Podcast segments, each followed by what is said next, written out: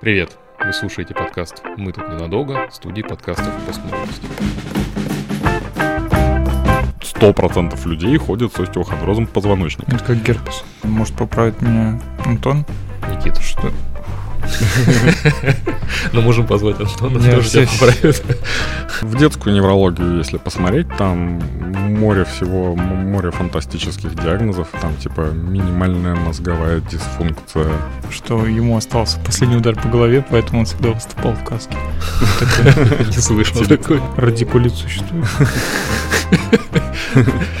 Растущий организм. Вот, да, в одном месте он сильно вырос в этот момент. Нам тут в выпуске приходится говорить о наркотиках. Наркотики — это говно. Не надо их употреблять, вы все умрете.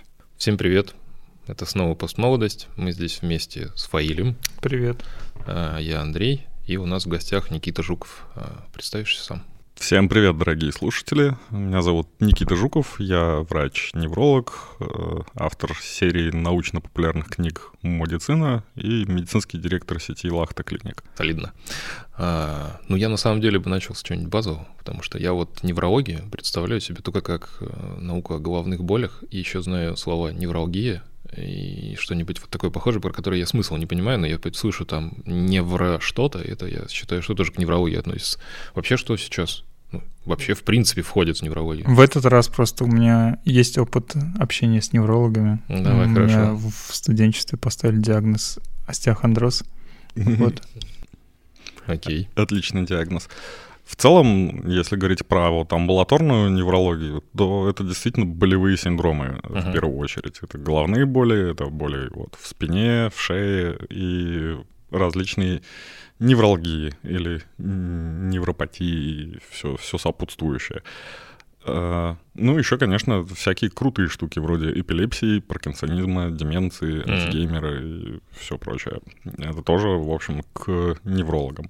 А. Деменцию тоже. Ну, да, ее приводят к неврологам. М. Я думаю, это существует это. Кроссплатформенная штука. Конечно, Вчера Ан- кроссплатформенная. Антон, да, разговаривал про то, что это часть, психи- часть психиатрии, и как бы это то, что приходит с возрастом, да. Мгм. Но я Ну, так понимаю, просто это влияет и на то, и на то. То есть, Естественно, да. И у нас в России очень любят диагноз ДЭП, и его-то ставят как раз в основном неврологи. э, ДЭП неправильные. Дисциркуляторная энцефалопатия. да, я такого не слышал.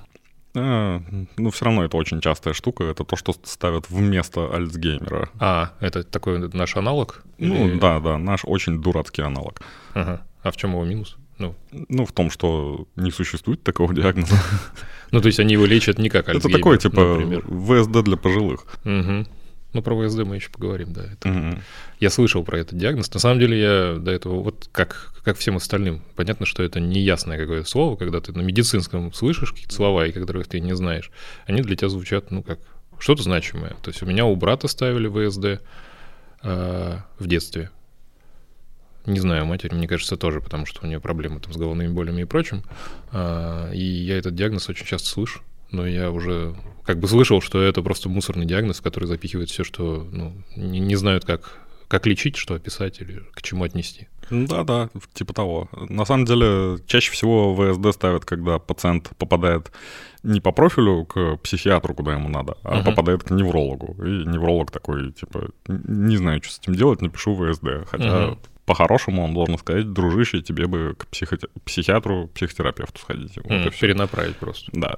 Мгм. Ну и, соответственно, отсюда вытекает неправильное лечение, я так понимаю, да? Ну да, да, неправильное лечение, неправильная диагностика, и вот это все по кругу происходит, и может происходить там десятки лет, потому что человек будет не понимать, что с ним происходит, ему назначают разные анализы, обследования, в которых все, в общем, более-менее нормально, а диагноз стоит, жалобы никуда не девались, и, в общем, это ипохондрия на долгие годы. А как у нас вообще лечат ВСД? Ну, его просто диагностируют и все. Ну, Ну, если у нас есть такой диагноз, какое-то лечение же должно быть к нему. Да, такое же бесполезное лечение всякими ноотропами, сосудистыми препаратами, препаратами там для мозга и все прочее. Мгм. Ну, фуфломицины классические, в Понятно. общем. А откуда корни у этого? Ну, я так понимаю, это какой-то старый советский еще диагноз. Да, это старый советский диагноз, и ну, сейчас его до сих пор продолжают преподавать в медицинских универах, и, угу. в общем, профессора на абсолютно серьезных щах рассказывают, как ставить ВСД, как различать его какие-то подтипы, хотя не существует никаких нормальных критериев э, или каких-то конкретных обследований, э, зато существуют реальные эквиваленты там, вот этим жалобам, у которых есть настоящие диагнозы. Uh-huh. Ну, там, паническое расстройство, тревожное расстройство и так далее. Uh-huh.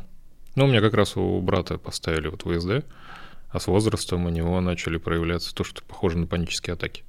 У него там сердцебиение, боли, что-то еще, вот это сопровождающая там потливость, ну, то есть очень похоже на панические атаки. Он к психиатру, естественно, не ходил, ну, я не могу на него повлиять, он все-таки достаточно взрослый, но вот со стороны это очень похоже на это.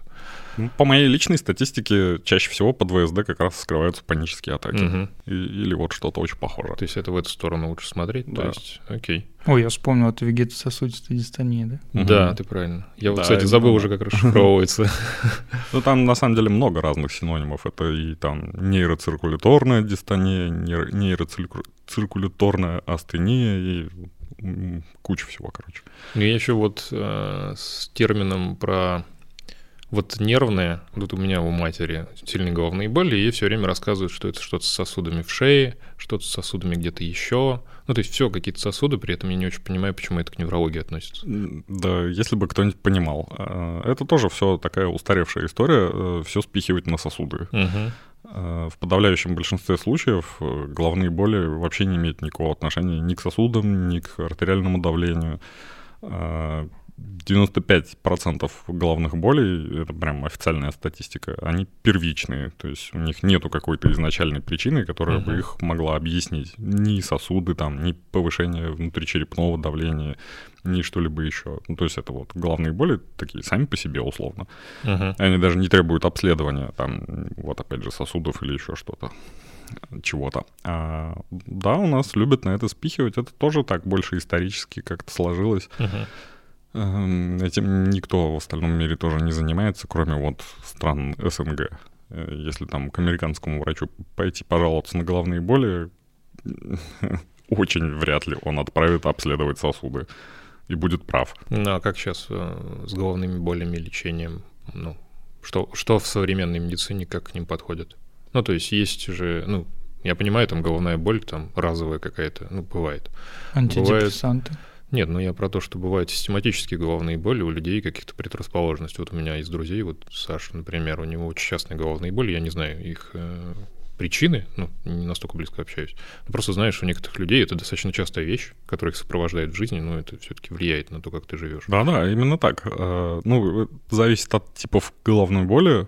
Все правильно сказал Файл, могут применяться антидепрессанты, могут применяться и другие классы препаратов, это и бета-блокаторы, и даже противосудорожные препараты.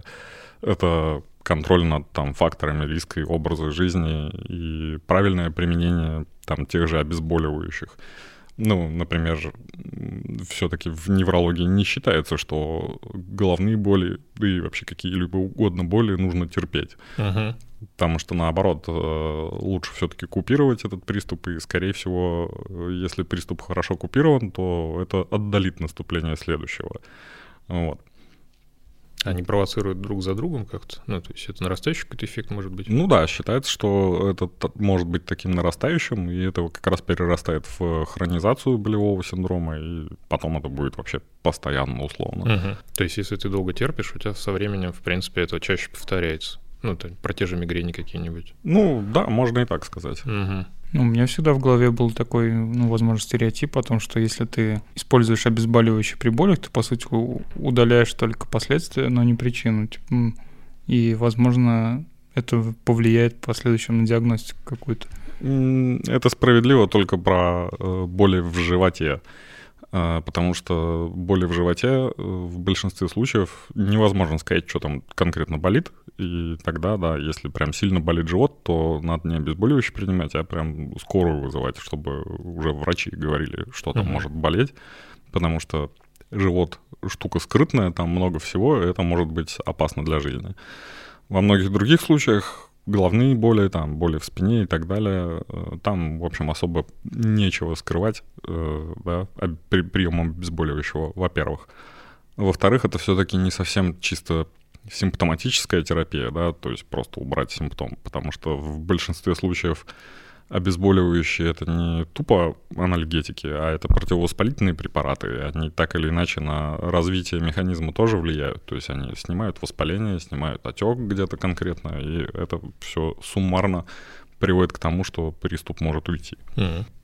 Я просто относился наоборот, к другому. Ну, как, приблизительно как ты, только я считал, что если ты вытерпишь боль, то, в принципе, организм у тебя привыкнет к боли, и ты такой, типа, ну, нормально, все, я научился. Перестань, перестанешь, да, приним... меньше обращать внимание на боль, и организм такой, ну ладно, давай я не буду болеть больше.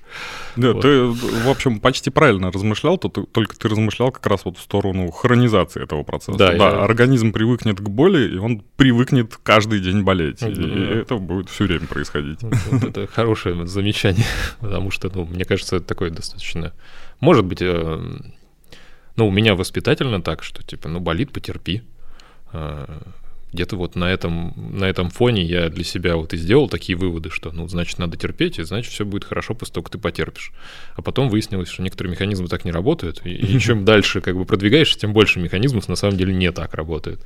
Да, вот. контринтуитивно как раз. Да. Это вот, именно про это. Ну, то есть, потому что физически ты же, когда, ну, например, мышцу качаешь, она у тебя болит, но это хорошо, потому что там что-то с ней происходит. Ну, если деле, это нормально это, это дело. нехорошо. Да? Ну, нет, я тут недавно име... читал. Да, ну, хорошо. Ну, не то, что нехорошо, э, про болящие после нагрузок мышц, э, там немножко другое, что, типа, они не обязательно должны болеть. Uh-huh. То есть эффективная тренировка не обязательно должна заканчиваться тем, что болят мышцы. Uh-huh. То есть даже если ты там хорошо позанимался, это было правильно, и мышцы не болят, все равно, скорее всего, результат ждать особо не заставит. То есть нету никакой необходимости вот упахиваться, тренироваться именно, чтобы прям болело обязательно. Угу. То есть это не показатель просто. Это да, не, не на него ориентироваться. Лучше. Именно так. Согласен.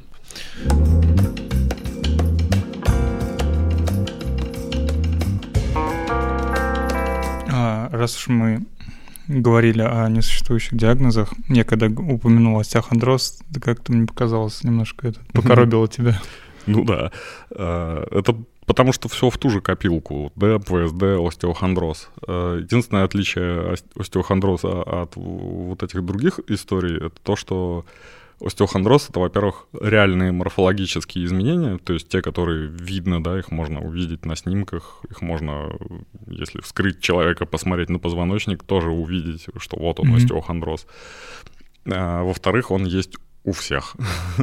Ну, прям ну, 100% людей ходят с остеохондрозом позвоночника. Это как герпес.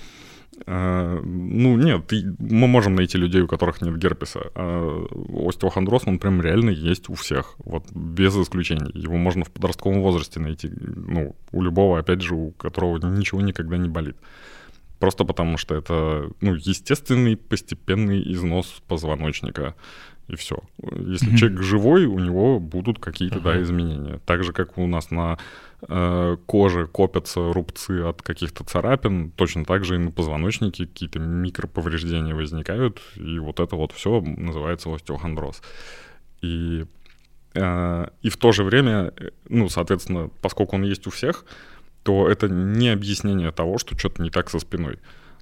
Вот и все. Ну, то есть, если у вас болит спина, говорить, что, типа, это из-за остеохондроза, это бред, потому что, ну, типа, вот у тебя болит, и у тебя остеохондроз, а вот у него остеохондроз, а у него не болит. Ну, типа, come on. Ну, кстати, да, странно. Правильно ли говорить о том, что это, не знаю, там, чрезмерный остеохондроз? Нету, опять же, никаких критериев на эту тему. А, ну, опять же, считается, что подавляющее большинство вот этих изменений в позвоночнике, даже каких-то прям явных, типа вот mm-hmm. там протрузий, грыжи и все прочее, 97% э, грыж никак себя не проявляют, не болят, и ничего с ними делать не нужно вообще. Поэтому, опять же, да, про степень остеохондроза тоже говорить совершенно некорректно. Mm-hmm. Некорректно. И ну, мы в этом плане отталкиваемся в, в первую очередь, ну вот практически абсолютно на самом деле просто от жалоб. То есть болит спина, надо с этим что-то делать. Все. Что там конкретно в позвоночнике происходит, скорее всего, неинтересно совершенно. Потому что, э, опять же, вот эти боли в спине — это не кости, суставы, грыжи или что-то еще. Это мышцы, связки, и вот это все мягкое, что вокруг находится. Ну, позвоночник сам не болит. Ну, может он болеть сам? Конечно, он может. И, и грыжа тоже может болеть. Но если Ага. она прям здоровенная и уже ноги отваливаются, тогда, Ага. скорее всего, да, это прям грыжа.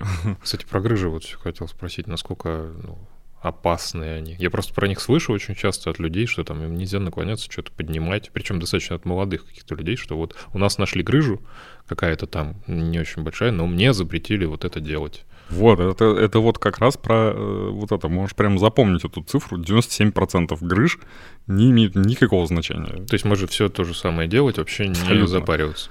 Более того, э, вот такой подход как раз э, в российской неврологии, он формирует ну, натурально инвалидов из здоровых людей, когда им запрещают то, запрещают все. Мгм. Ну, то есть, ладно там, типа, что-нибудь поднимать. Ну, им же запрещают в том числе там и в тренажерку ходить, и Да, там, физкультурой какой-то заниматься. И, в общем, все у нас как бы... Там Ложись рекомен- в гроб и жди смерти. Рекомендация, да, снизить нагрузку на позвоночник, все вот это вот, да. Хотя нужно ровно наоборот. Ага. Все болевые синдромы в спине, наоборот, требуют поддержания физической активности и там дальнейшего его наращивания, когда ну, боль уже там снизится, пройдет. Даже, даже тут как бы это су- супер прям контринтуитивно. Если остро заболела спина, то постельный режим не показан. Надо наоборот стараться максимально ходить, двигаться, что-то делать. Даже если больно, ничего страшного. И если получается все-таки встать, что-то поделать, там при- принял обезболивающее, стало полегче, и прям можешь походить, все вперед, не снижая активность, это наоборот будет э, ну, разгружать мышцы, перераспределять с них нагрузку, они будут работать, и это все Мгм. быстрее пройдет. А если ты просто ляжешь, они у тебя в одном положении зафиксируются и будут офигевать неделю. Подтверждаю. Если я посижу, допустим, ну, когда у меня острые моменты наступают, когда у меня начинает болеть спина, это обычно осенью. Если ты в каком-то одном положении находишься, потом из него просто выйти, ну, встать там, не знаю, из сидячего или из лежачего положения вообще нереально, типа, ну, очень болит. Пока ты, Ну. ну, расходишься, там пару шагов сделаешь, все, спина распрямляется, окей. Ну, даже у меня со здоровой спиной вроде, как бы, если я долго сижу, у меня спина просто устает. Ну, болеть начинает. Ну, там не такая супер сильная боль, но ощутимая просто, потому что устал. Сидеть тяжело. Надо какие-то перерывы делать. Ну, я не знаю, по рекомендациям, наверное, есть такое. Ну, по-хорошему, да, да. Ну, в принципе, сидение это, это самое нефизиологичное положение Мгм. для, для тела человека. Э, То есть стоять, стоять, в принципе, лучше всего. Стоять, ходить. Мгм. Э, Лежать хуже, сидеть хуже всего. Ну, вот как бы в такой последовательности. Соответственно, если у тебя больная спина, то тебе нужно наиболее здоровое положение, стоя или э, в ходьбе, собственно. Мгм. Понятно. А вот грыжи, ну, для меня пока это такая загадочная вещь, я с ними не сталкивался. Они от чего образовываются? Ну, это какая-то... Я уверен, они у тебя тоже есть. Да? Вот прям можем эксперимент даже провести. Ну, это какое-то э, растягивание тканей каких-то. Э, Ну, Выпячивание. Грыжи, да, это выпячивание, именно так. Э, Ну, позвоночник состо- состоит из позвонков, это твердые Мгм. именно костные штуки. И между ними есть э, мягкая прокладка, Мгм. межпозвонковый, межпозвонковый диск. И, собственно, эта прокладка, она может иногда, типа, выпечаться, там может на- надрыв образоваться, и такой, типа, пузырь вылезет. Мгм. Тут пузырь и есть, собственно, грыжа. Мгм. А, Рано или поздно это может произойти. Это связано чаще всего просто с индивидуальными особенностями. Ну, где тоньше, там рвется. Да? У- Поскольку этих дисков достаточно много в теле человека, то, ну, где-нибудь, где-нибудь уж как-нибудь там порвется и вылезет. Ничего страшного. Это не значит, что была какая-то страшная нагрузка или еще что-то. Нет, это просто, ну, вы, вы жили, вы, вы жи- живой человек, двигаетесь, да, у вас что-то где-то там выпечилось. Бывает. Ничего страшного.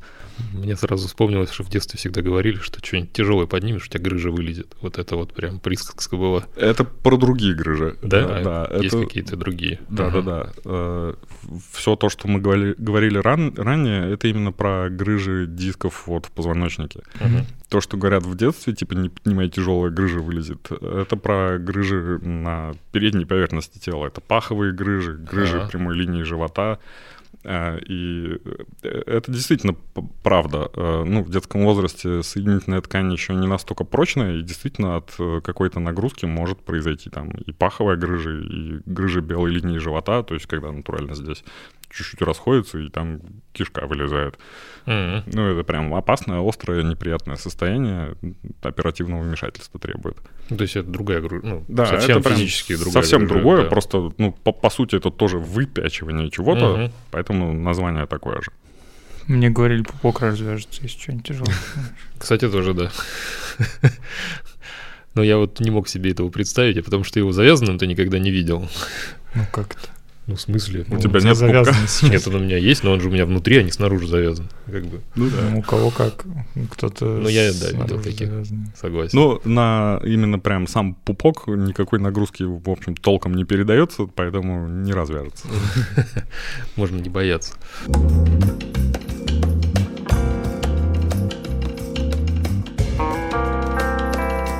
Кстати, а вот что самое сейчас, ну, если так вот из неврологии, что самым больше, а, с чем больше всего обращаются? Ну, головные боли чаще Головные. всего все-таки. Ага. Головная боль, мигрень. И, ну, это так или иначе зависящие от образа жизни все-таки состояния. Мгм. И они очень часто коморбидны там вот с тревожными расстройствами, с депрессией, и, там неврастенией и всякими сопутствующими вещами.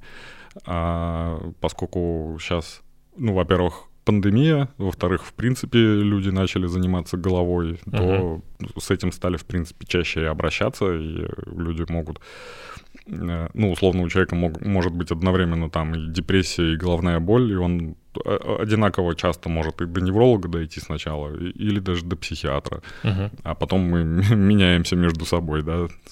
Здесь мы мигрень лечим, потом дальше туда за депрессией или наоборот. Ну, если он раз уже обратился к врачу, я так понимаю, все-таки ему проще к следующему уже ну, обратиться, или ему тот врач, который его первый диагностировал, подскажет, что вот это, наверное, ненормальная вещь, с этим тоже стоит кому-то пойти. Да, но это еще очень зависит от индивидуальных особенностей конкретного человека. Ну да, согласен. Ну, то есть есть довольно большая категория пациентов, которые там, если дошли до одного врача, и ты ему там говоришь, там, что вот еще может тут что-то не так, он будет прям тебя спрашивать, а, а вы можете что-то с этим сделать? Я типа больше не хочу никому еще ходить. Мгм. Вот, и там приходится что-то решать, и, возможно, они не сразу доходят до профильного врача, а еще там через пару визитов, когда эм, им удастся донести, что вам надо все-таки еще куда-то. Ну, то есть тут очень много вариаций. Это связано больше со страхом врачей или с чем это может быть еще? Да, да, это и со страхом врачей, и со страхом чисто психиатрии, психологических наук, всего прочего. Ну да. Ну просто я замечал, вот у меня, ну, люди, кто постарше, особенно мужчины, Мгм. очень категорически не любят к врачам ходить. Да, да, они, ну, они считают, что, типа, болезнь — это слабость и Мгм. все прочее, и как, ну, вот как раз надо терпеть, Мгм. Да-да-да. терпеть, страдать, все страдают, я тоже буду страдать Да-да. И так далее, да, это Почему-то- большая проблема. Почему-то это какой-то позор, когда ты идешь к врачу, и ты уже ни с, кем, ни с кем не можешь поделиться, тебя все осудят. Вот какой-то такой. У меня отчим, который, в принципе, ну, ему чуть за 60, ну, у него там уже сердечные всякие недостаточности, он курит там, курил с 14 лет, у него, ну, не легочная, но у него с горлом проблемы, с легкими там то ли более-менее. Вот, у него проблемы с суставами, один заменен уже, второй, возможно, тоже будет. Э, Но он категорически к врачам. Ну вот даже вот сейчас с таким здоровьем, э, Мгм. чтобы он пошел к врачу, это такая очень методичная работа его супруги, соответственно. Ну, да, есть такая особенность. И, и вот тут это не только такой прям наш менталитет, оно, в общем... То есть это не да, у нас только. Везде примерно одинаково бьется. А по практике, э, там, например, в Америке это тоже вот приблизительно так же с поколениями. Э, Это Ну, я не знаю, где еще можно сравнить. Ну, у них еще свои есть приколы про то, что страховая медицина очень дорогая. Да. И там это прям большой, большой пласт аргументов на тему того, что что лишний раз ходить, да, как бы это будет супер дорого. Мгм. А еще что-нибудь найдут, так вообще, Лучше не знать. да, лучше типа не знать в таком духе. И там про это, про это даже есть прям отдельные исследования, почему это ну, плохо, как это влияет на, на на принятие решений, на в целом там продолжительность жизни и все прочее. Вот. Так что это распространенная история. А насколько сейчас легко, ну, сложно, легко лечатся головные боли? Ну, методов лечения достаточно немало. И, в общем, можно, в общем, сказать, что в процентах в 80 удается это дело компенсировать и хоть как-то контролировать. Uh-huh. Оставшиеся 20% это что-то более сложное, что приходится долго как-то методично подбирать, и там, ну, может и год, и даже больше уйти на то, чтобы подобрать что-то прям достаточно эффективное и хорошо переносимое, и, или вообще выявить какую-то стороннюю причину. Угу. Такое, да, тоже может. Это потому быть. что ну, много типов лекарств, или как это вот с чем связано? Много типов людей. Да, много типов людей, потому что очень все индивидуально. Mm, то есть, И, условно, человек э, может ну, в своих первоначальных жалобах описывать там абсолютно э, как по учебнику, да, какую-то конкретную головную боль, mm-hmm. а потом через пару месяцев окажется, что он имел в виду-то вообще другое, условно. Ну, не, не потому, что со зла или, да, он там соврать пытался или запутать, а ну, просто потому, что вот он объяснил вот так, и ты вроде даже у него все это уточнил и переспросил, и типа, точно ли я вас правильно понял, и вот это вот все. А потом окажется, что да, что-то он не договорил важное, да, и из этого можно раскрутить, что мы вообще не туда ушли.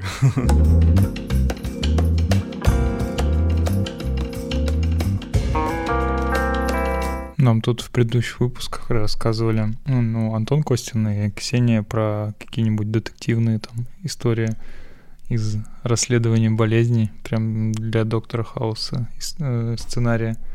Есть какие-нибудь такие, ну, ну да, может быть, забавные моменты? Периодически, периодически попадаются. Пару недель назад у меня была история, мне э, привели бабушку 70 лет, Э, с головной болью, э, с немного выпеченным глазом и с двоением в глазах. Она сходила к двум офтальмологам, и они сказали, типа, не-не, это вообще точно не, не к нам, дуй к неврологу. Еще по дороге сделаю МРТ головы. На МРТ головы ничего интересного не нашли, как, как в общем оказалось. Они пришли ко мне, я их посмотрел, и поставил офтальмологический диагноз. Я ей написал, типа, прям глаукому, выдал капли от глаукомы, и, собственно, вот как бы оказался лучше двух офтальмологов. Но на этом история не закончилась. А, капли были выписаны, а, ей стало полегче, но не до конца. Я проконсультировался еще с, со знакомыми хорошими офтальмологами, мол, вот такая картина, что делать. Они сказали, слушай, это может быть вот вторично на фоне там типа катаракты, еще что-то, и вообще это в целом экстренное состояние, и тут типа надо ввести на операцию и все такое. Угу. Я, соответственно, связался с родственниками бабушки, э, объяснил им, что как бы вам вроде получше стало, но все-таки давайте-ка вот есть клевые офтальмологи, сходите туда, чтобы прям точно вам э, уточнили диагноз, потому что я-то все-таки, ну, я все равно под вопросом поставил, потому что я не, не, не, по ним спец. А, они дошли, их посмотрели, и диагноз прям совсем исправили. Там оказалась прям супер редкая фигня. Ну, там типа два сосуда, артерия, вена, э, между ними возник анастомоз. Давление в глазе повышалось из-за этого, из-за этого он типа вот выпирал, болел и так далее. Но и я сначала э, гнал на первых двух офтальмологов, типа, какого черта они не поставили диагноз. А потом как бы оказалось так, что э, да, тут еще как бы реально не каждый офтальмолог бы это вот прям разглядел, понял бы и уточнил. Вот. Ну и в итоге сейчас уже эту бабушку отправили прям к нейрохирургам оперировать все это дело. И, в общем, конец в тоннеле реально виден, потому что видна э, конкретная патология, понятно, что с ней делать, но вот это все очень долго тянулось, и, и вот так тоже детективно достаточно. Ну, редкие штуки, да, такая интересная вещь. Да, у нас из выпуска в выпуск как-то проходит так, что о, в последнее время очень много роляют какие-то э, тандемы междисциплинарные у врачей. Ну, а. так это всегда в медицине прекрасно работает. Всякие тандемы и э, консилиумы, что ли, как это еще называется, не помню. Это кто, к какой медицине мы идем или как на это смотреть? Ну, да блин, это, это то, что должно быть и так, как бы. Просто почему-то оно у нас э, работает настолько плохо, что мы вот все такие рассказы воспринимаем как вау, типа круто. А по факту, блин, оно вот так и должно быть. Но это институци... институционально уже где-то ну, вот есть, ну, как, как принятая практика. Насколько я слышал, в медуниверситетах, э, может поправить меня Антон, Никита. что Но можем позвать Антона, тоже тебя поправит. Прости, пожалуйста. Я уже все, дни слились в один. А, насколько я знаю, в медуниверситетах в- студенты, в принципе, проходят по всем специальностям. Ну, как бы. Ну да, так и есть. Но это все равно такие прям вершки. Это все равно не так, что можно выйти и потом все, все типа знать. Все равно нужно смотреть еще и пациентов и понимать вообще, что с этим делать. Поэтому это так больше такая демо-версия, да, по, по всему. А потом все равно почему-то конкретному одному надо учиться отдельно. Ну, кстати, я вот тоже думал, что почему у нас нету какого-нибудь... Я мне просто сравнивая с э, там, менеджментом техническим каким-то, Мгм. всегда есть какая-то первая линия, есть там вторая линия, третья линия. Ну, соответственно, специалисты врачи это где-то вторая, третья уже. Обычно Ну значит, да. что-то должно быть на первой, кто-то, ну, такой достаточно обширной специальности, не Ну, обязательно глубокой. Ну да, по-хорошему это должен быть врач общей практики, и мы вот к этому как раз только идем. Это постепенно вот трансформируется в, в образовательной э, всей этой парадигме нашей. До этого эту функцию выполняли терапевты, собственно. Э, Это такой некоторый аналог да, врача общей практики, но, как мы э, исторически увидели, довольно так тоже хромающий, работающий.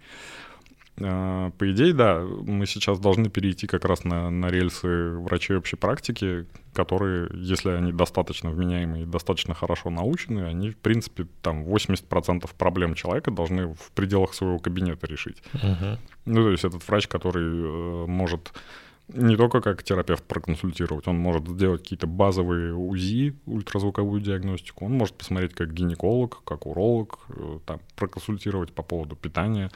Ну, в общем, занимаются всем тем, что обычно терапевты говорят, типа, это не ко мне, это, типа, к урологу.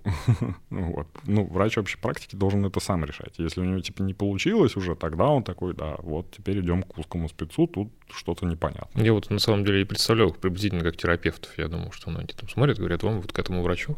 Типа, приблизительно так.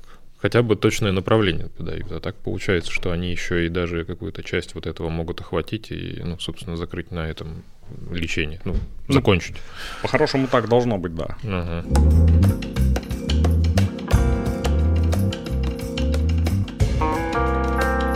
А, мы с Ксенией в первом выпуске обсуждали, она приводила некий такой а, джентльменский список, э, что нужно, условно, как нужно жить, чтобы ну, не так часто обращаться к эндокринологу.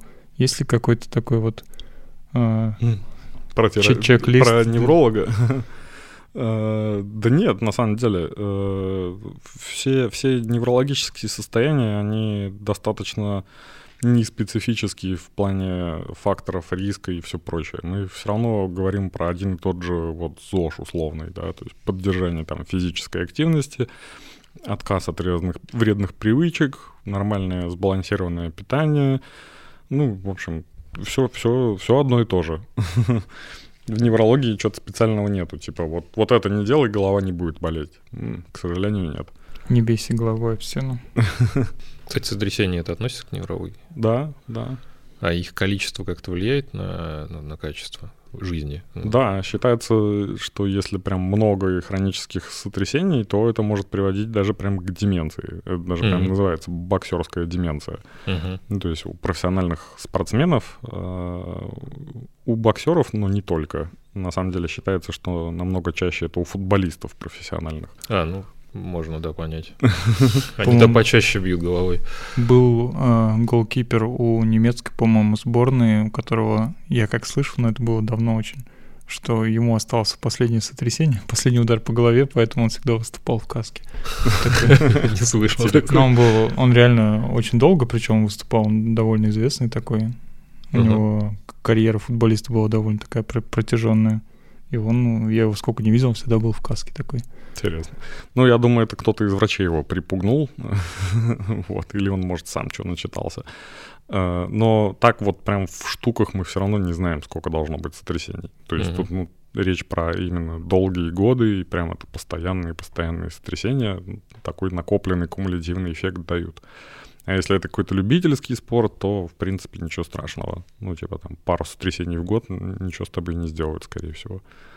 А что происходит при сотрясении с мозгом? Ну, я понимаю, что он ударяется, что какие последствия у этого, из-за чего это накапливается? Может быть гематома на мозге? Э, может, но это уже про ушиб и про кровоизлияние и все прочее. То есть это прям более тяжелые штуки, зачастую требующие прям помощи. А, при сотрясении происходит, э, ну да, собственно, удар головного мозга о черепную коробку, а головной мозг достаточно нежная субстанция, она как желе. Uh-huh. Вот. Ну, как бы если мы желе об что-то твердое ударяем, оно все равно будет деформироваться внутри. Там uh-huh. будут так или иначе какие-то микроповреждения. И, соответственно, это дальше потом будет восстанавливаться, там будут возникать какие-нибудь рубцы. Ну, это опять же, если будем говорить про большое количество их. От единичных сотрясений, ну, мы этого никогда не заметим. Вот, mm-hmm. условно, курение или повышение давления больше на, на здоровье мозг, мозга подействует, чем вот там пара сотрясений. Mm-hmm. Окей, мне просто друг там, ну вот эта э, история про отводы от армии раньше было, что из-за mm. какого-то количества сотрясений этого было. У меня просто друг был, у которого было в детстве что больше девяти сотрясений. Ну, то есть это за подростковый только его возраст. Вот, и насколько это, ну, сказать, сотрясения в детстве как-то влияют на будущее? Ну, то есть они как-то проходят или они остаются на всю жизнь вот эти ну, штуки? Если мы говорим именно просто про вот сотрясение, да, не, не что-то более серьезное, то не, в большинстве случаев это просто прошло, и можно забыть про это. Uh-huh. И не переживать. Насчет того, что так косят от армии, я думаю, это какие-то специальные авторские схемы. Там, не знаю, на жалость так давят. Uh-huh. Типа, смотрите, у меня... Я не просто дурачок, а у меня еще 9 сотрясений.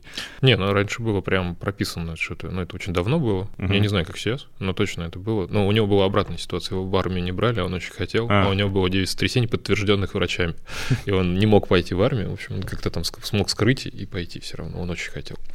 А, это очень странная обратная ситуация. Я не могу ее ну объяснить.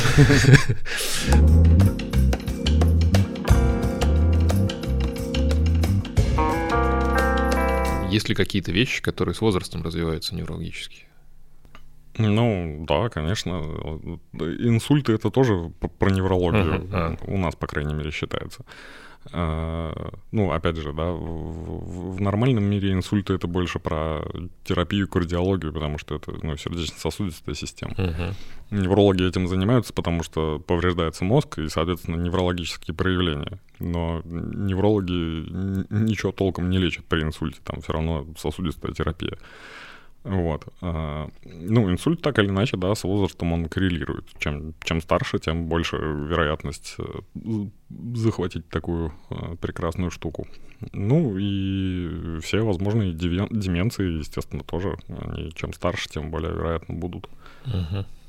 Ну, инсульт, по крайней мере, объясним, потому что, насколько я слышал, при инсультах часто паралич случается какие-то части конечности. Да, да, конечно, это одно из самых ярких проявлений инсульта, что участок мозга от, отмирает, и соответствующая ему функция выпадает, там движение руки, движение ноги или мимики. Наша постоянная рубрика «У меня тут болячка вылезла».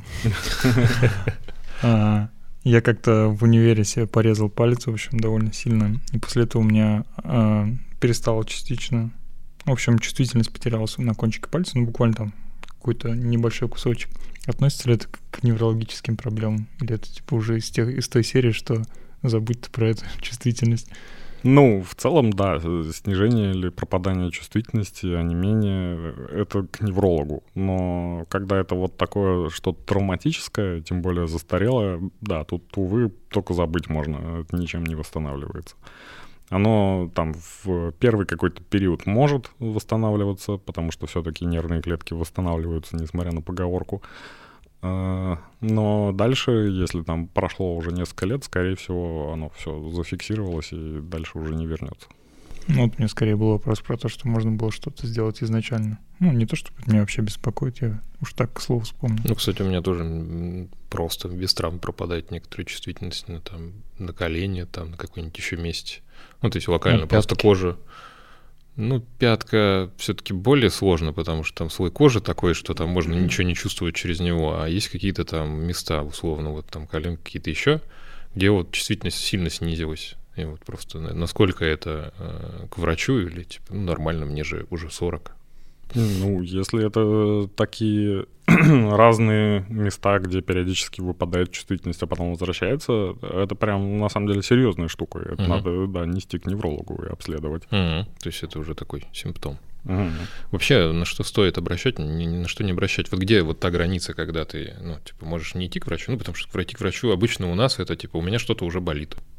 Ну, то есть, а если у меня не чувствую, у меня ничего не болит на самом-то деле, если так подумать. Вот где та граница симптомов, на которых стоит обращать внимание? Э, Всегда стоит обращать внимание на что-то новое. Ну, то есть, Мгм. если это что-то такое условно привычное и понятно, что болит, и знаешь, что с этим делать, то как Мгм. бы ладно. Если появляется какой-то новый симптом, то его все равно так или иначе стоит показать врачу. Это он должен ре- решать, ну, значимо оно или незначимо. Ну, то есть это прям входит в- именно в компетенции врача. Нормальный человек не должен задумываться, насколько это важно или не важно. Ну, нормальный человек обычно задумывается, стоит, не стоит идти к врачу. Вот Ну, такой вопрос нет- перед ним стоит. Нет ничего такого стыдного, если ты придешь какую-нибудь ерунду покажешь. Конечно, конечно. Не будут потом о тебе рассказывать вечерами врачи между собой, что смотри, какой мне этот пришел чувак. Не, на- наоборот, нормальные врачи, наоборот, скажут, ну, похвалят такого пациента и скажут, типа, вы молодец, следите за своим здоровьем. Да, это полная фигня, типа, не переживайте. Но, как бы, вы молодец, что пришли, показали, и вот, ну, условно освободились от этого страха, все, Мгм. вышли и свободны, все нормально. Раз уж ты вспомнил, а откуда вообще пошла поговорка «нервные клетки не останавливаются»? По-моему, это в каком-то фильме было, если А. я не ошибаюсь, или в книге. То есть вообще нет никаких таких нервных клеток, которые не восстанавливаются? Ну, не, э, это справедливо вот для э, серьезных повреждений вроде там того же инсульта, да, там вот, умерло э, те- тело нейронов в голове, да, оно уже никуда не восстановится, заново там нейрон не вырастет. Э, Но те нервы, которые, э, собственно, отростки нервных клеток, э, которые у нас по всему телу расположены, они вполне себе восстанавливаются. Но это тоже часть тела нервной клетки. Ну, это, в принципе, мне кажется, для любых мягких тканей справедливо, что если ты перестаешь туда подавать кровь, то, ну, или там каким-то образом кислород, то они... Да, Вообще. помрут и не восстановятся. Но вместо них же новые образуются. Нет? Не обязательно. Не обязательно. Да. Я просто думал, что раньше, что это было какое-то исследование про то, что нервные клетки не восстанавливаются, а потом его опровергли. Ну, что мне почему-то такое представление было об этом. Ну, не, не настолько. Это даже, даже там с инсультом не настолько все прямолинейно, потому что там есть зона, допустим, где прям типа совсем 100% клетки умерли, потом есть зона, где они в некотором анабиозе находятся и, может быть, еще придут в норму и заработают, Мгм. и, соответственно, будет какое-то улучшение. Ну, то есть это так очень все погранично.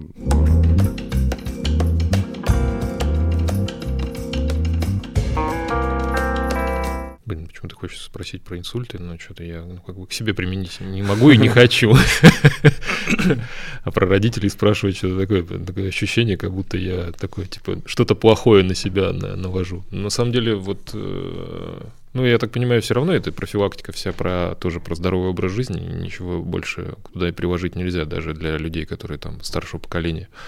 Да, да, конечно. Это, опять же, про здоровье сосудов, да, а здоровье сосудов — это контроль давления, контроль липидов, ну, то есть это про, э, про питание, про там активность, про вовремя принимать таблетки от давления, Мгм. про избыточный вес.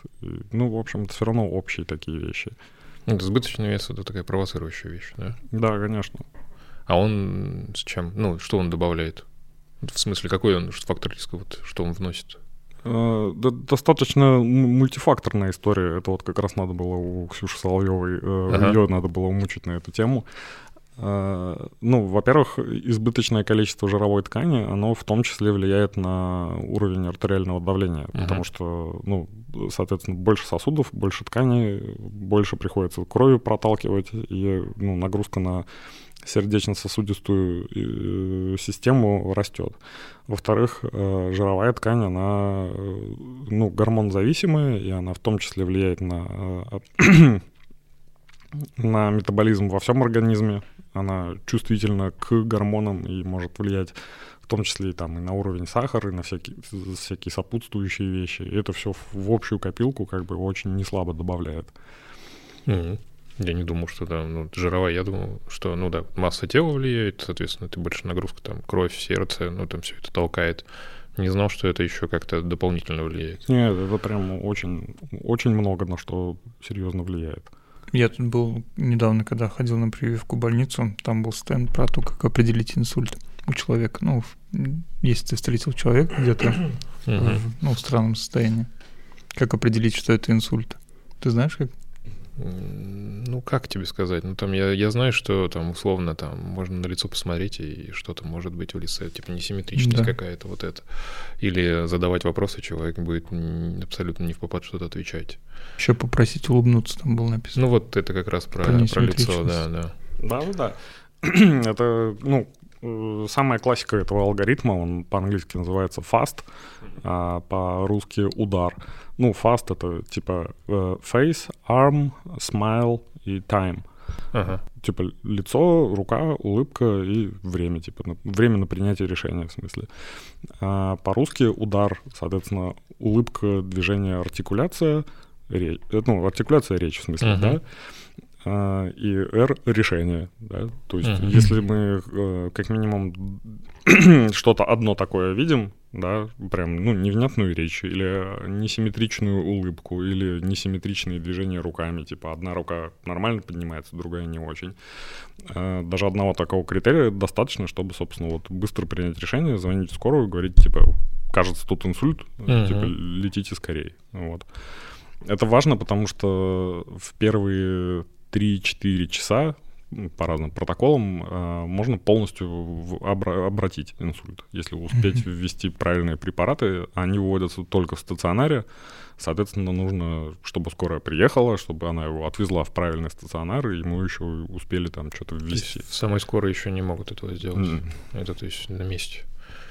А, ну, они предотвращают, потому что успевают рассосать там условно да, тромб, вот это вот все не успевает образоваться, да? Или да, как? это называется тромболизис, то есть ага. как раз именно вот э, рассасывание тромба. И поэтому не умирают все клетки там. Ну, да, да, меньше да. умирает клеток вокруг. Ну, просто чтобы понимать механику, как это работает. Да, условно, условно, если вот там в 3 часа успеть, то э, есть вероятность, что там вообще не погибнут нейроны, и полностью человек абсолютно восстановится, как будто ничего и не было. А потом, соответственно, можно его дальше немножко дообследовать, и если это что-то, ну, например, в молодом возрасте какой-то инсульт, э, может быть, он связан был там с какой-нибудь болезнью крови, да, что тромбы образовываются, и, и можно будет человека дальше э, ну, не то что вылечить, но посадить на какую-то конкретную терапию, и дальше он вообще забудет про то, что у него когда-то был риск инсульта. И все.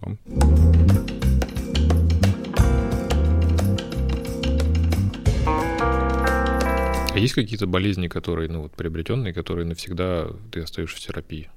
Хронические какие-то вещи? Да, конечно. Ну, в неврологии это эпилепсия в первую очередь. Ага. И, То кстати, есть... вот про эпилепсию подумал, что вроде она относится...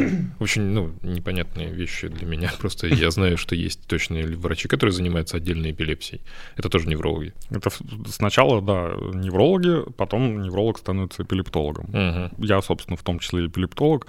Вот. А, я просто не люблю все эти длинные приставки, поэтому я вот, типа, невролог. Ну, так на самом деле проще. Я понимаю, что у людей, там, врачи в какую-то конкретную специализацию уходят, но он же, в принципе, остается тем же самым врачом. Ну, да, да, да. Я не люблю вот эти все узкие субспециализации. Если на неврологию посмотреть и на, там, ну, моих коллег, то там просто на, на, на, на все, что угодно есть свои отдельные специальности. Есть там, типа, цефалголог, то есть это вот который, типа, головными болями занимается.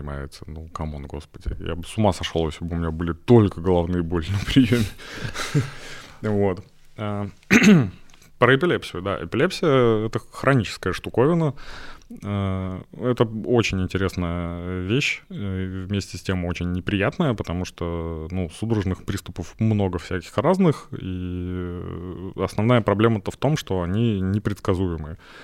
То есть э, вот эти типичные вещи, э, которые мы из кино знаем, да, что там на мигающий свет может быть приступ или еще на что-то, э, это на самом деле очень редко бывает, что uh-huh. у эпилептика uh-huh. есть какая-то прям такая реакция, от чего он падает. Э, в большинстве случаев, и это даже прям один из критериев эпилепсии, что приступы возникают просто на ровном месте. То есть mm. их вообще ни с чем не связать. Ну вот просто человек сидит, что-то делает, там, не знаю, книжку читает, и вдруг падает в судорогах. Вот. И, и приступы не обязательно могут быть там с потерей сознания или вообще даже внешне как-то могут быть особо заметны. Ну, то есть человек может просто там, типа, чуть-чуть как-то залипнуть, да, э, замолчать там на 2 секунды а потом его окликаешь, а он такой, типа, а что, где я вообще? Да, это тоже был приступ, оказывается. Хотя вроде все нормально. Он мог даже продолжать что-нибудь писать. Вот.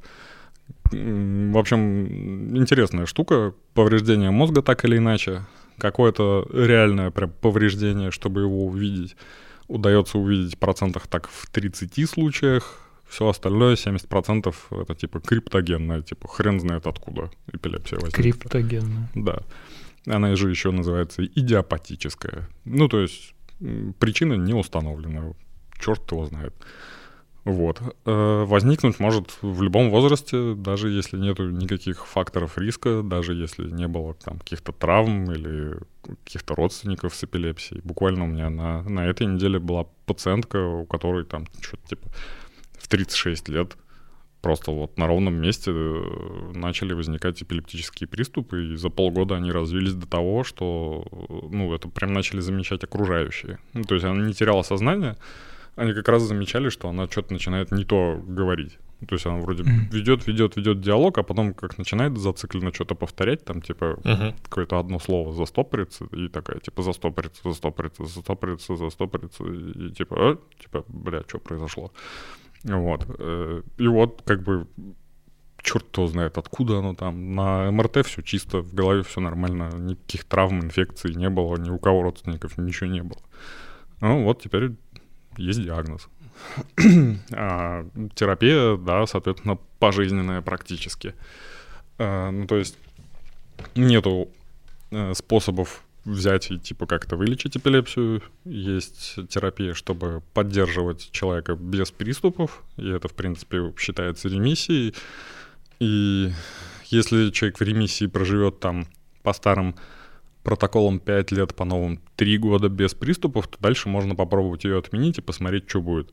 Mm-hmm. Потому что течение все равно очень индивидуальное и непредсказуемое, и считается, что за вот этот период 3-5 лет э, без приступов, э, опять же, нервные клетки могут немножко восстановиться, перестроиться, и произойдет чудо, больше не будут коротить и выдавать приступы. А что человек в самых классических случаях приступов испытывает вообще? Ну, какие-то боли там, не знаю, или это Невозможность дышать. Боли очень редко бывают, но бывают. А, в большинстве случаев э, человек ничего не ощущает, он, ну, она амнезирует полностью это. Причем обычно амнезирует даже там ну, какое-то время до начала приступа. Поэтому чаще всего они прям приходят в себя и начинают спрашивать, а что вообще произошло. Угу. Потому что они даже не помнят, как это началось. Ну, просто насколько я предполагал, что это ну, если человек в эпилептическом приступе, ну, там все слышали о том, что надо между зубов якобы что-то, ну, протиснуть, и значит, у него это, это прям плохая тема, да. Это очень неправильный, но распространенный миф, да, что надо что-то засунуть в рот человеку, чтобы он там не подавился языком или не, не прикусил себе язык и так далее. Э, это прям не рекомендуется делать, потому что это может быть опасно. Э, во-первых, можно человеку зубы сломать, потому что он может их реально очень сильно стискивать. Э, во-первых, он может откусить вам пальцы. это ну, тоже вообще прям тоже не, не смешно совершенно. Э, поэтому про там язык мы не беспокоимся. Если мы видим человека, который там потерял сознание с судорогами или не с судорогами, мы просто стараемся его обезопасить от окружающего мира, ну, условно, чтобы на него машина не наехала или чтобы он там, не знаю, не упал откуда-нибудь. Э, и на бок его поворачиваем, чтобы если он вдруг начнет э, его начнет рвать, чтобы он не, не подавился, соответственно, рвотными массами. И все. Это вот единственное, что надо делать. Никаких ложек, пальцев в рот совать не надо, угу. даже если вы в этом абсолютно уверены. То есть у него в этот момент очень сильно сокращаются мышцы какие-то произвольно. Да, да, да. Э, ну, могут. Могут сокращаться, могут не сокращаться. И это могут быть э, сокращения как клонические, когда это типа вот прям видно, а могут быть тонические, когда это просто, ну вот типа угу. вот так напряжение. То есть это тоже там миллион всего всяких вариантов. А природа вот эпилепсии, она какая? Ну, что происходит с мозгом или как это происходит? Э, повреждение так или иначе нервных клеток, когда появляется очаг. Угу. Ну, очаг это мы просто называем что-то условно виртуальное, потому что, как я сказал, в большинстве случаев мы угу. не можем установить повреждение. И этот очаг э, электрически распространяется на вот какую-то область мозга, и там начинают нейроны сбоить, и, соответственно, выдают вот какие-то неправильные сигналы в тело, и оно вот начинает так себя вести. Uh-huh. Самый, э, самая простая аналогия, которую я придумал, э, это как вот если мы электрический щиток распределительный возьмем, там, да, много всяких соединений, много всяких проводов и так далее. Вот, если мы в него отвертку забьем и как-то рандомно пере, mm-hmm. переконнектим всякие провода, они mm-hmm. мало того, что начнут искрить, да, ну, у нас и там, соответственно, где-то начнет свет мигать, где-то начнет стиралка мигать, где-то еще что-то, ну, mm-hmm. вот, собственно, это прям приступ. Ну, похоже, да, я вот приблизительно так себе и представлял, что это какая-то активность, которая просто нарушает нормальное функционирование и начинает отдавать во все, ну, куда не должно проходить сигналами, условно. Да-да-да, ну, это, это натурально, да, такие короткие замыкания, условно, в, в головном мозге. А человек вот как-то заранее не чувствует? Есть те люди, которые эпилепсию чувствуют заранее? Да, есть эпилепсия с аурой. Это прям, то есть какое-то предчувствие, которое может, э, может даже очень заранее быть, может даже там за час до приступа условно. Uh-huh. Это очень такая благоприятная э, форма эпилепсии, потому что человек может себя обезопасить как-то. Если он, соответственно, свою эту ауру прямо знает, и он будет, соответственно, готов, он там успеет куда-нибудь сесть в безопасное место, да, или там успеет перейти дорогу uh-huh. и так далее. Uh-huh. Э, или там машину запарковать, опять же, если он за рулем. По идее, с эпилепсией за рулем нельзя в России. А в остальном мире считается, что типа если ты на терапии у тебя приступов нет, то ничего страшного езди. Uh-huh. Вот. А, но так, да, если посмотреть на это именно интуитивно, то если ты знаешь, что ты можешь в любой момент вот потерять сознание, то как бы как, как, как же тебя вот за руль-то пускать? Ну, в этом есть логика, согласен. Да. да. Вот. Но, но я, наоборот, больше за то, что, да, если у нас это условная ремиссия, то почему бы и не водить машину, если мы там уже целый год наблюдаем, что у человека нет никаких приступов, угу. и он нормально терапию переносит, ну почему нет? А у нас, если ну, по, по диагнозу эпилепсия запрещают водить это навсегда? Ну да, но... Но диагноз же не меняется. Ну, его можно потом снять, ага. Э, да, соответственно, подтвердить. Но это все такая бюрократия дурацкая совершенно. Во-первых, в принципе, чтобы тебе по этому диагнозу запретили получать права, тебе надо о нем рассказать, тебе надо прийти в ПНД, психонаркологический диспансер, и сказать им, что, типа, ребята, у меня эпилепсия, они тебя проверят, поставят, внесут в регистр, и тебе не дадут права. А можно как бы не приходить и не делать этого. Ну, по крайней мере, не ходить к официальному, я так понимаю, врачам. Да нет, даже просто если тебе там в поликлинике это поставят, а. никуда все равно не передается. А, то есть даже если в официальной поликлинике, то есть эта информация... Но это проблема у нас с внутренней информацией. Да. Да, справку для гаити сделают за 500 рублей. Да, ну, кстати, да. В принципе, идешь в любой этот, и тебя ее выдают через полчаса.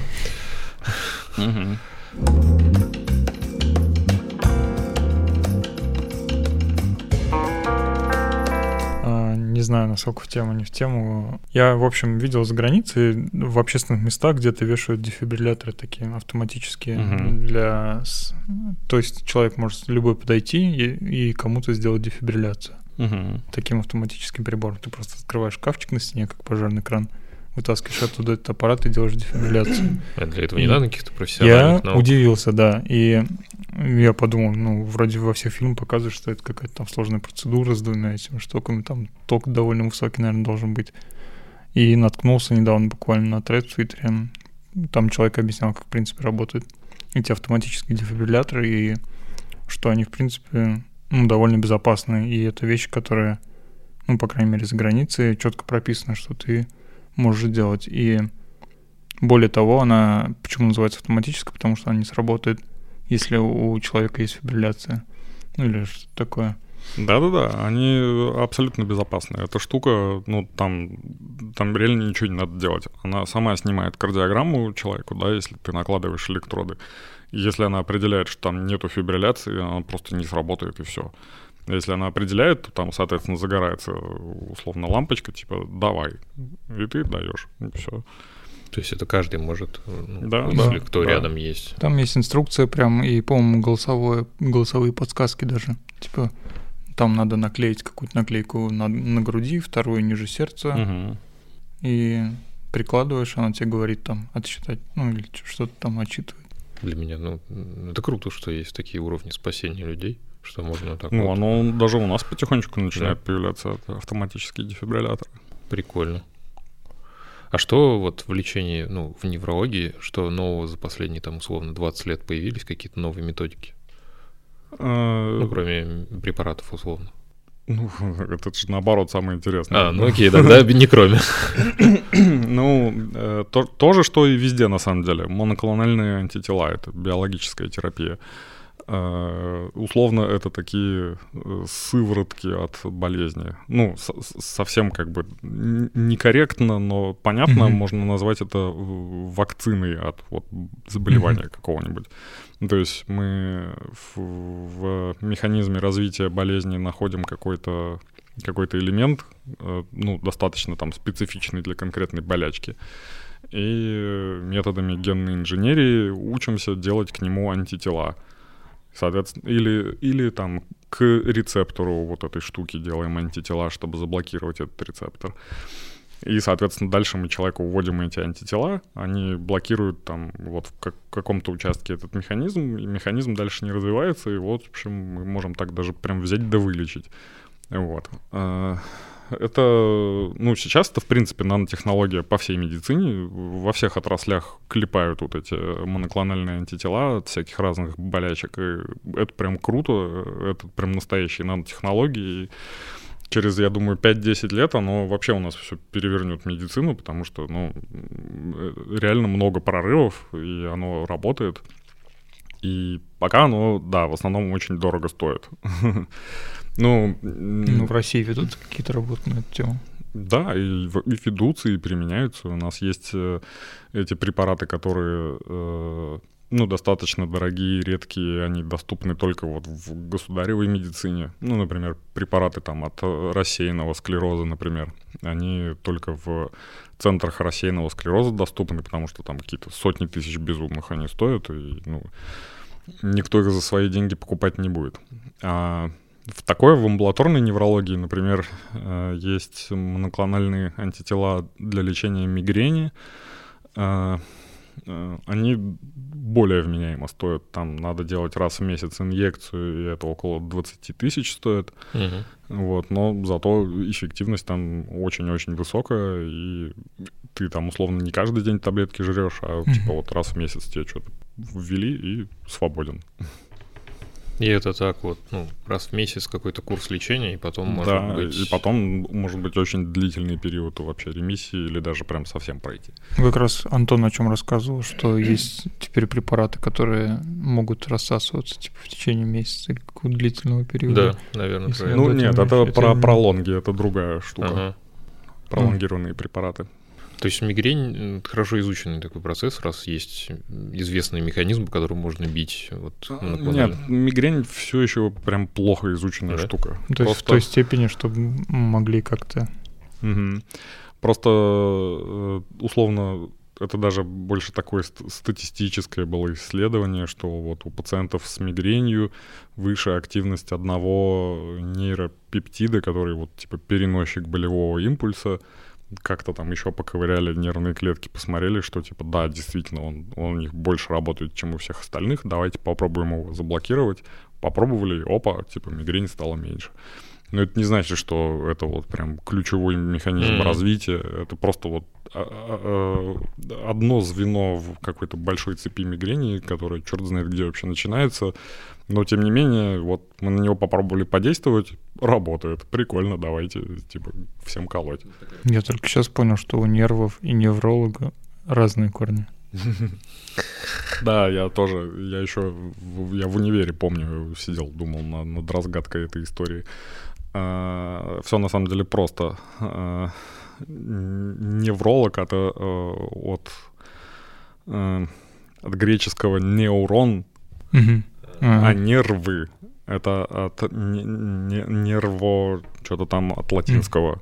Ну да. Просто типа с разных языков. Тоже, тоже же нерв. Mm, это даже не ошибка транслитерации, просто для разных слов. Это разные да. языки даже. Да.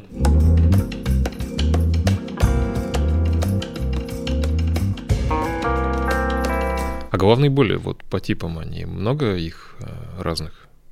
Ну, самые частые три штуки. Вот первичные головные боли. Это, собственно, головная боль напряжения, самая распространенная, самая частая. Это так, так голова болела всегда у всех, у любого человека. Это просто симметричная головная боль э, во лбу, в висках, или в затылке, или в темени, либо вообще прям сразу вся голова. Ну, то есть, условно, если мы представим головную боль после похмелья, это вот головная боль напряжения, она примерно такая же. Ну, mm-hmm. может немножко отличаться по локализации, но самое важное, что она симметричная сразу и справа, и слева. А, это основной признак. Ну, это Один основной из... отделяющий, как бы, да, uh-huh. от, от остальных. А, второй самый частый э, тип головной боли это, собственно, мигрень. И у нее как раз один из вот ведущих признаков, что она хотя бы иногда, хотя бы чуть-чуть односторонняя. То mm-hmm. есть она может начинаться с одной стороны, а потом вся голова заболит.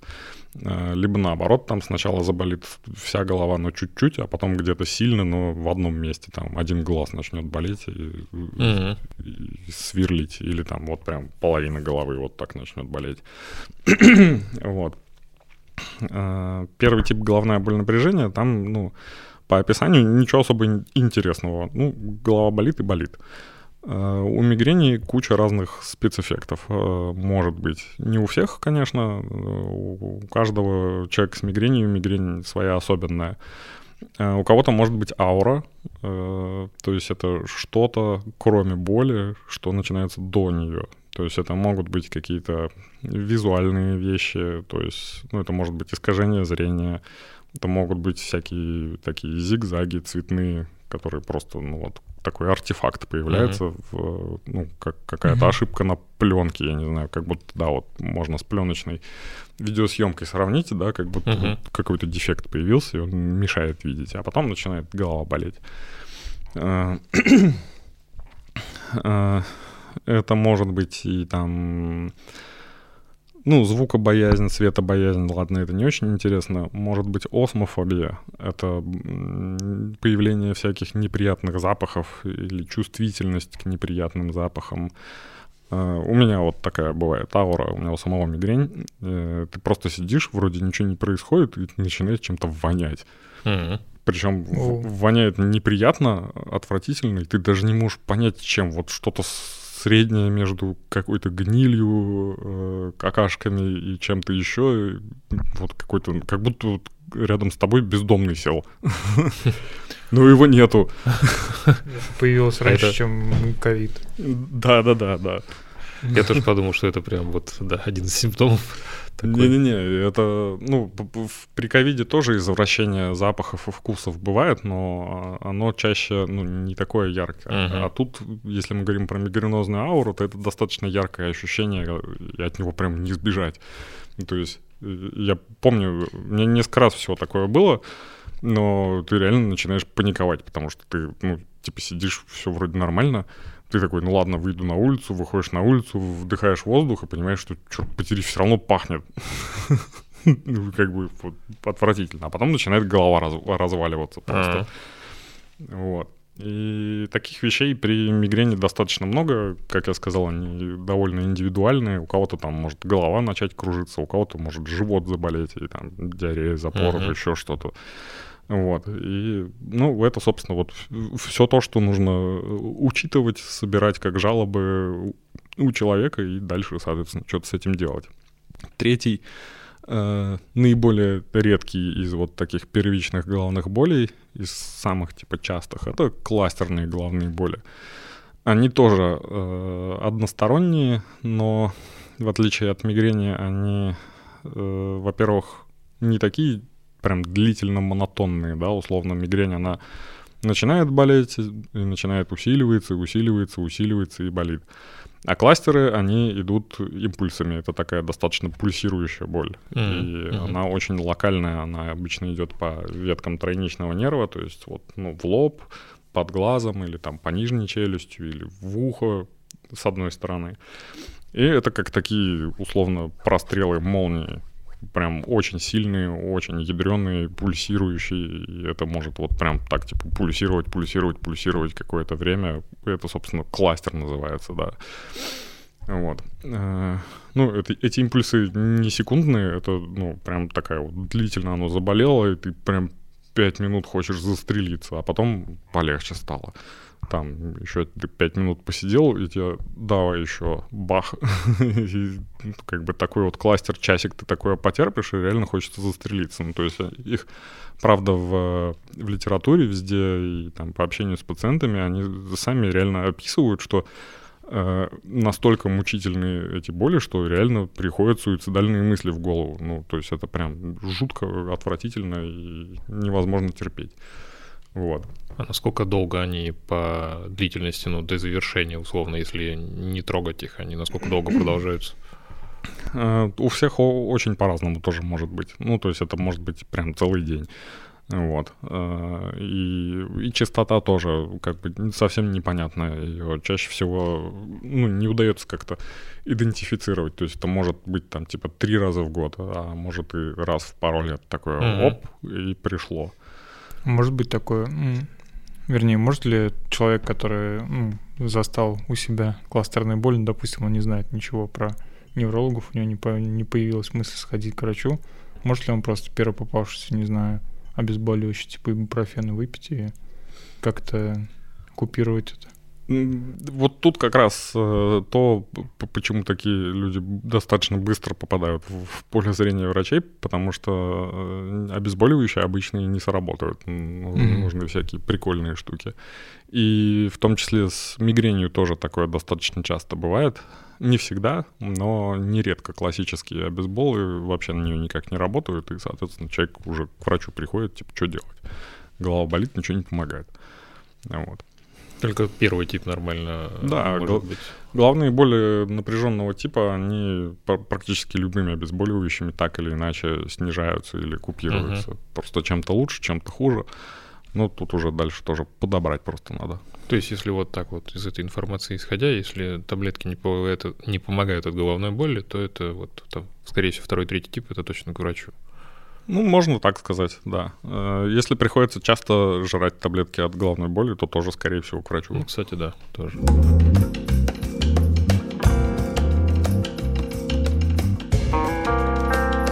Раз уж речь зашла про бейсболы, а насколько устаревшие, ну или насколько неправильно в 2022 году пить анальгин? Да, анальгин, э, ну, я прям не люблю анальгин. Невкусный? Нет, не из-за этого. А, Все-таки очень много анальгетиков и противовоспалительных НПВС, которые можно использовать, которые прекрасно проверены, они достаточно безопасные. И, есть среди них вот метамизол, э, он же анальгин. Э, он по некоторым достаточно хорошо проведенным исследованиям может вызывать агранулоцитоз. Это серьезное, прям жизнеугрожающее состояние иммунной системы. Вот. И, собственно, из-за этого в некоторых странах мира он прям выведен, запрещен и не рекомендуется.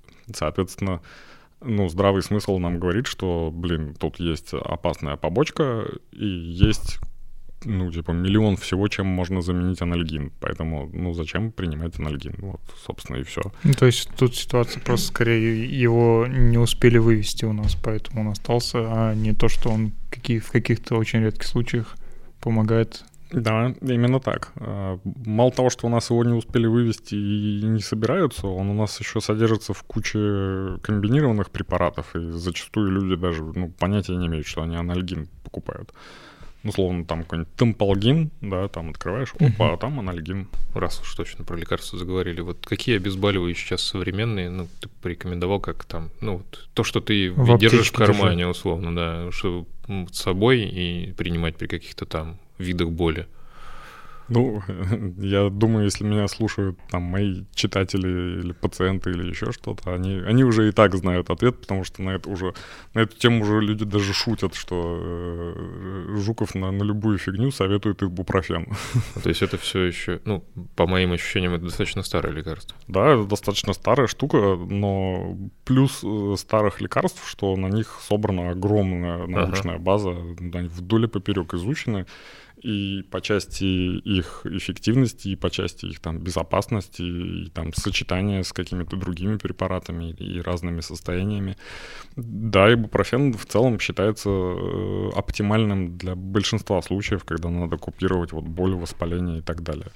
Вот. Э, очень важна правильная его дозировка потому что у нас, э, даже если инструкцию открыть, там написано всякая гомеопатия, типа, ну, принимайте там по 200 миллиграмм ибупрофена, ну, типа, если совсем плохо, 400. Э, но вообще-то 200 миллиграмм это для детей. Взрослому человеку надо сразу 400. А, а в цивилизованных странах есть таблетки для взрослых, которых сразу 800 за раз. И это, норм... ну, это, это абсолютно нормально. Окей. Вот.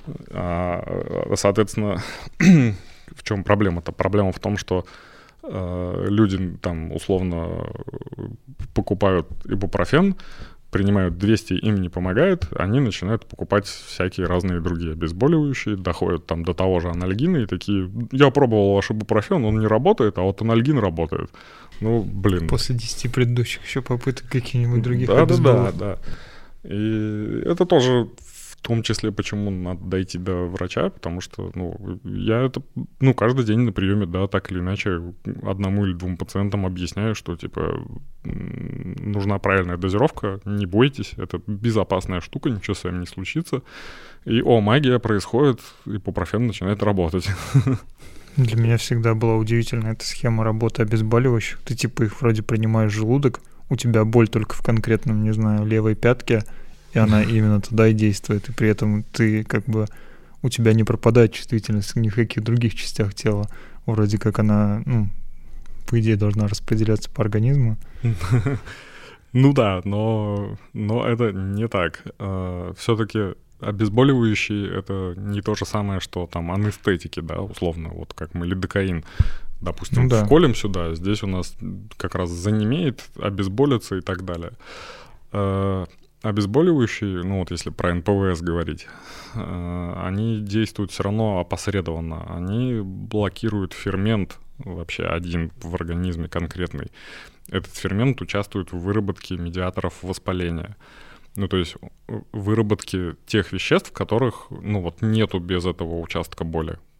Угу. То есть... А вот, эти медиаторы, они в мозгу только? Нет, они, они во всем теле, во всех mm-hmm. тканях. Э, я просто про то, что вот у тебя условно болит пятка, э, у тебя только вот там и есть вот эти медиаторы воспаления.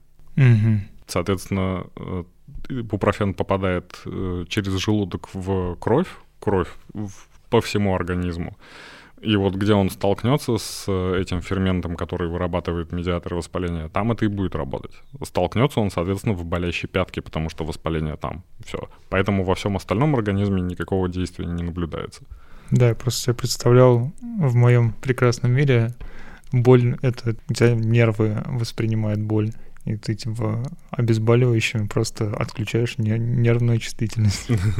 это, это вот для анестетиков справедливо. А, вот всякие э, лидокаины и похожие вещи на каин, да, кокаин mm-hmm. тоже похоже. А, они как раз, да, просто блокируют вот конкретное проведение в нерве, и все. Мы вот буквально отключаем. А, я слышал, что ибупрофен, он достаточно долго срабатывает. Нет, почему не нормально, да? Речь про Я так понимаю, все-таки про дозировку вопрос, да. да. Потому что я что-то слышал там из разряда... А, не слышал, я читал просто его инструкцию, что там было прописано, что он может там типа через час работать, что-то такое. Ну, точнее, типа длительного... длительный эффект, ну, точнее, долго срабатывающий эффект. Да нет, все, все упирается только в то, сколько он будет в кровь всасываться. Угу. И, соответственно, это больше про форму приема. Если это просто таблетка там или еще и в оболочке, то пока она там растворится и так далее. Uh-huh. Если это вот как модные красные капсулы с жидким содержимым, то они быстро разваливаются в желудке и типа там за 15 минут уже будет. Он даже в жидком есть. Да, Я да. просто только в таблеточном его видел варианте, никогда не сталкивался с капсулами. Вот тут как раз тоже одна из моих любимых тем, э, раз уж мы про время действия поговорили, mm-hmm. да, э, у нас реально ну, у многих людей существует такой миф, да, что типа в инъекциях оно работает лучше, сильнее, быстро, быстрее, выше, сильнее. А, ну, что угодно, и обезболивающий в том числе. Uh-huh. Ну, типа, если тебе сделали укол, то это лучше, чем если ты таблетку съел. Ну, кажется, что, во-первых, желудок долго работает, все-таки пищеварительная система медленная, а так, типа, быстрее в кровь попадет. Это нелогично. Uh... Опять контринтуитивно. Ну, нет, тут ты на самом деле прям правильно сказал. Э, речь только про скорость. Uh-huh. Но на силу эффекта этого никак uh-huh. не влияет uh-huh. вообще. Э, на силу не влияет, на побочные эффекты не влияет. Ну, то есть, э, ну вот условно обезболивающие прекрасно все знают, что типа они вредят желудку. Они одинаково вредят желудку, что вы приняли таблетку, что вам mm-hmm. в задницу укололи ибупрофен. Да, то, то есть, есть это... нет такого, что ты пьешь таблетку, и часть его эффективных веществ просто уходит вместе с остальными отходами. Ну или переваривается там. В кислоту кинул, оно так раз растворилось, и все осталось чуть-чуть. То, что выжило. прекрасно там ну, всосется в кровь. А. И, и точно так же после инъекции оно всосется в кровь, и из крови будет действовать на желудок и вредить желудку. А, а я думал, на самом деле, что это связано с тем, что ну, вот оно рассасывается в желудке, и какой-то эффект из-за таблетки только производит на желудок. А это получается, собственно, общий эффект какой-то. Именно так. А, ну, от конкретно приема таблетки может быть местное просто раздражающее действие, угу. и это может быть даже ну, приводить к каким-то неприятным вещам, там типа ну что-то потянуло в желудке. Ну, если обезболы принимать на голодный желудок, то вот это можно почувствовать. Угу. Но это просто локальное раздражение, просто потому что, ну вот, горькое вещество, условно. Это угу. стратегически не страшно и ни к чему не приведет. И еще нет смысла, наверное, таблетку ибупрофена класть на больной зуб и рассасывать его. Да.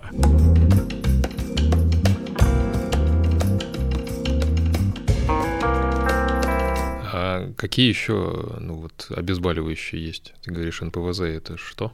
НПВС. Э, НПВС Нестероидные да. противовоспалительные средства. Ага. А, какие еще есть? Стероидные, подозреваю. ну да, есть стероидные. Ну, стероидные — это гормоны, глюкокортикоиды. Ага. Там преднизолон, дексаметазон, вот такие штуки. Из э, других э, НПВСов, из других нестероидных, э, ну, вы многое на слуху услышали. Это там напроксен, индомитоцин, там аркоксия, налгизин. Ножпа.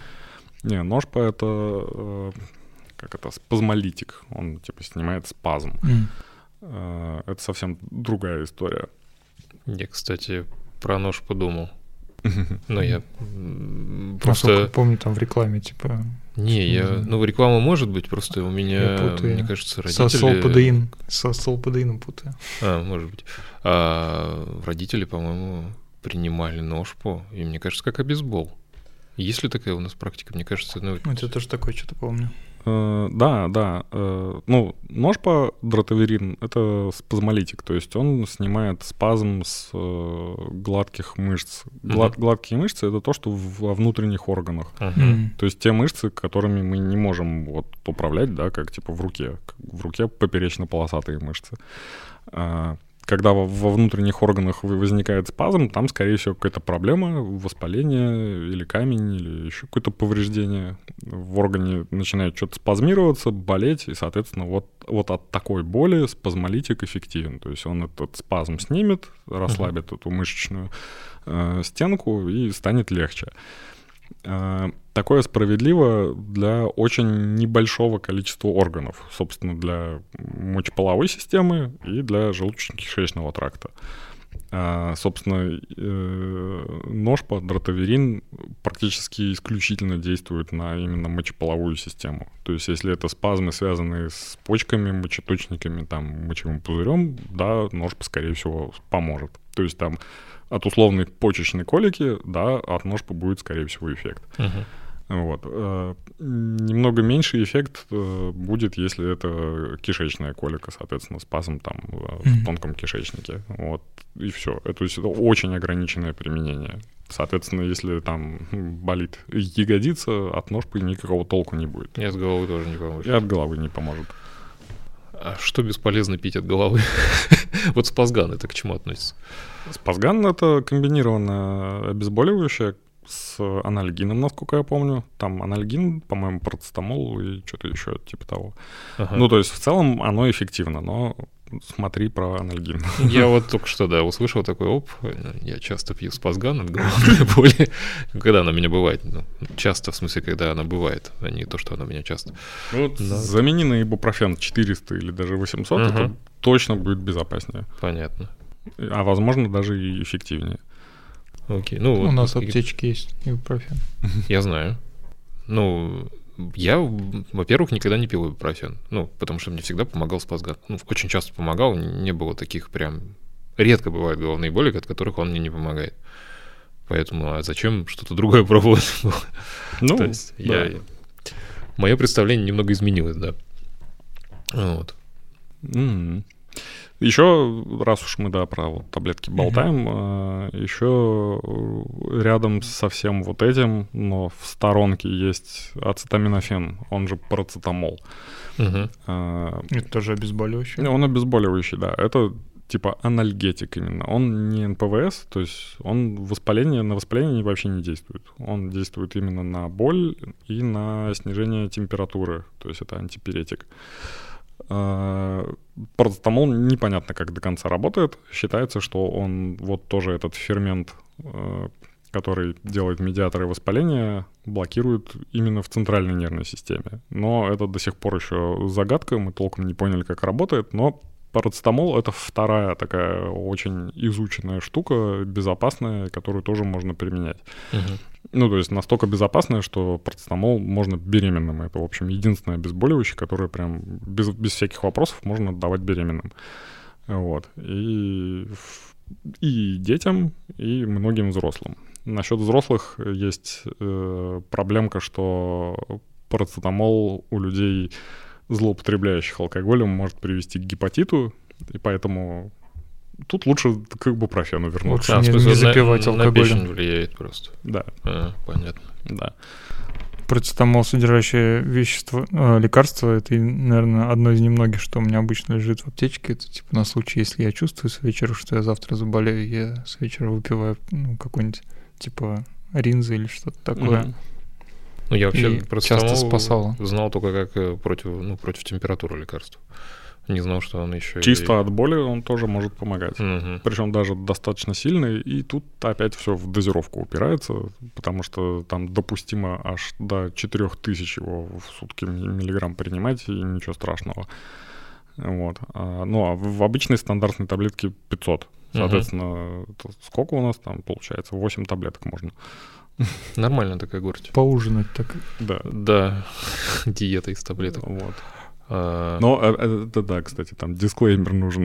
Не забудьте проконсультироваться с врачом. Да. Это Ну не уж. просто публичные рекомендации. Лучше такими дозами, я думаю, да, самого себя не лечить. Вообще, насколько э, самолечение эффективная штука в невралгии? Э, ну, да, но эффективно до, до тех пор, пока состояние не начинает все-таки серьезно мешать жить, и угу. понимаешь, что, ну, похоже, нужна какая-то внешняя помощь. Вот угу. и все. Это, в общем, справедливо для любой медицинской специальности. Есть какое-то привыкание вот к таким веществам?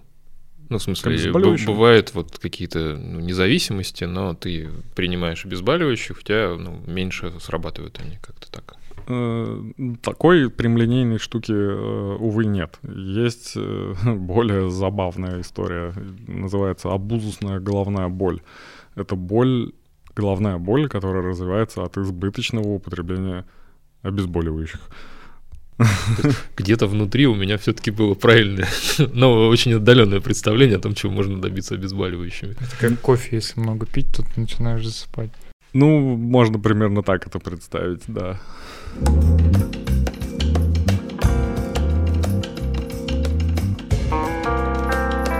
Вообще что, вот валидол, кроволол, вот эти вот э, бабушкина аптечка, не насколько сейчас актуальны? Вообще абсолютно не актуально. Ну, вот валидол, например, это вообще просто, ну, мятные конфетки. Их можно да? как а. освежитель для рта использовать. А там спирта нет? Не, не. Там просто какие-то экстракты и все?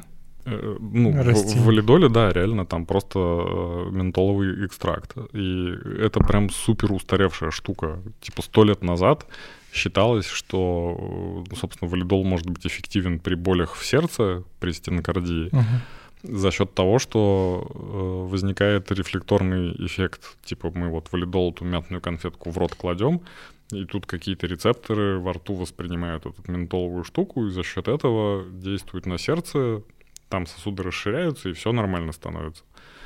Э, ну, то есть предполагался именно такой эффект. Угу. Дальше как бы никто не нашел этот рефлекс, никто не нашел эти рецепторы, и как бы весь мир забыл про то, что валидол существует.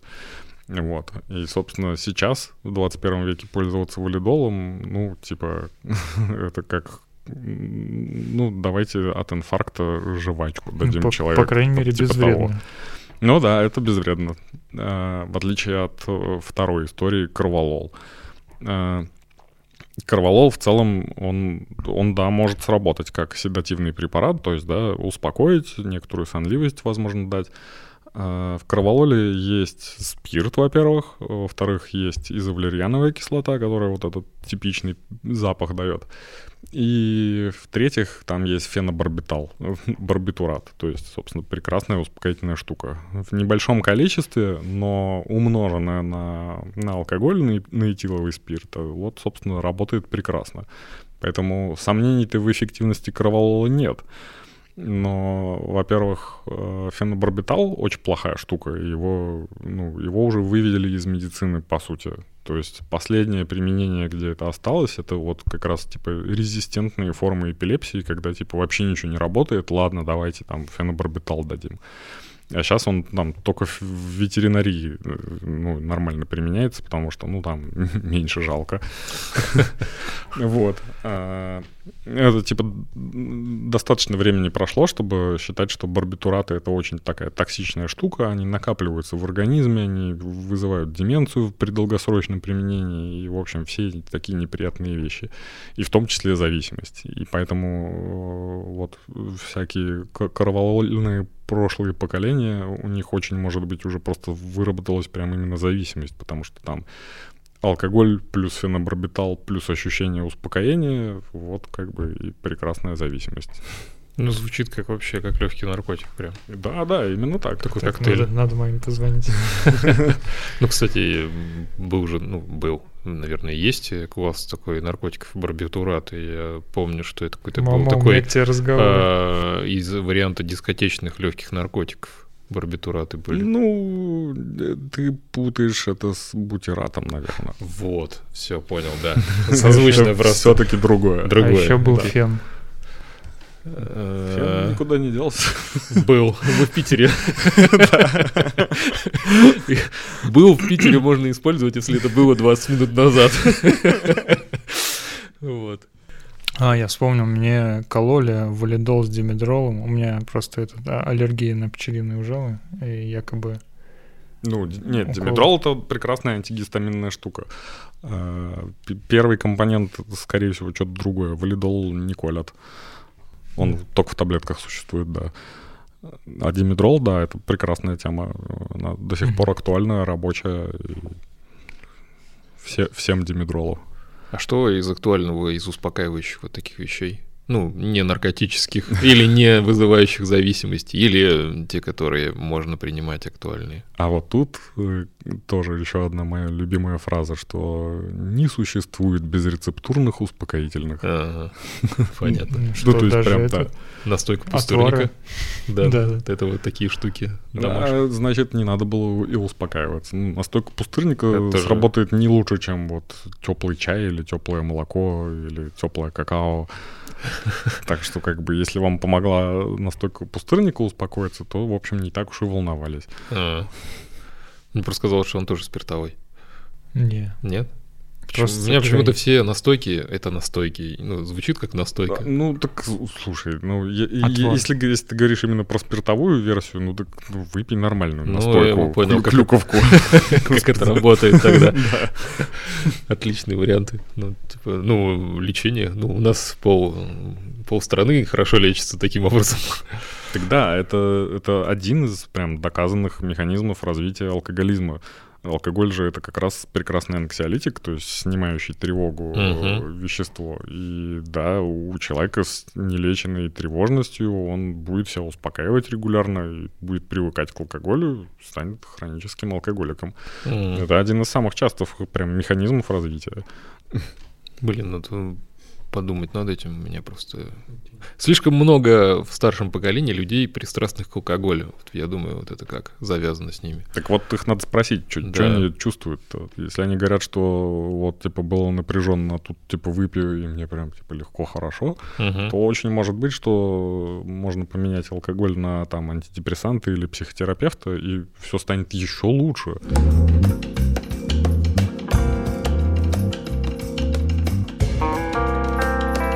Радикулит существует?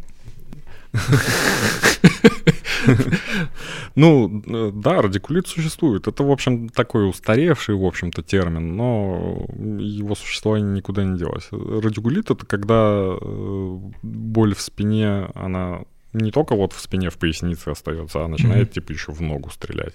Это просто значит, что... У меня радикулит. Да, повреждение, ну или воспаление передается в том числе на вот корешок спинномозго... спинномозговой. Ну, то есть он по-латински называется радикулус. То есть, угу. ну, собственно, так и переводится корешок. Корешковая боль.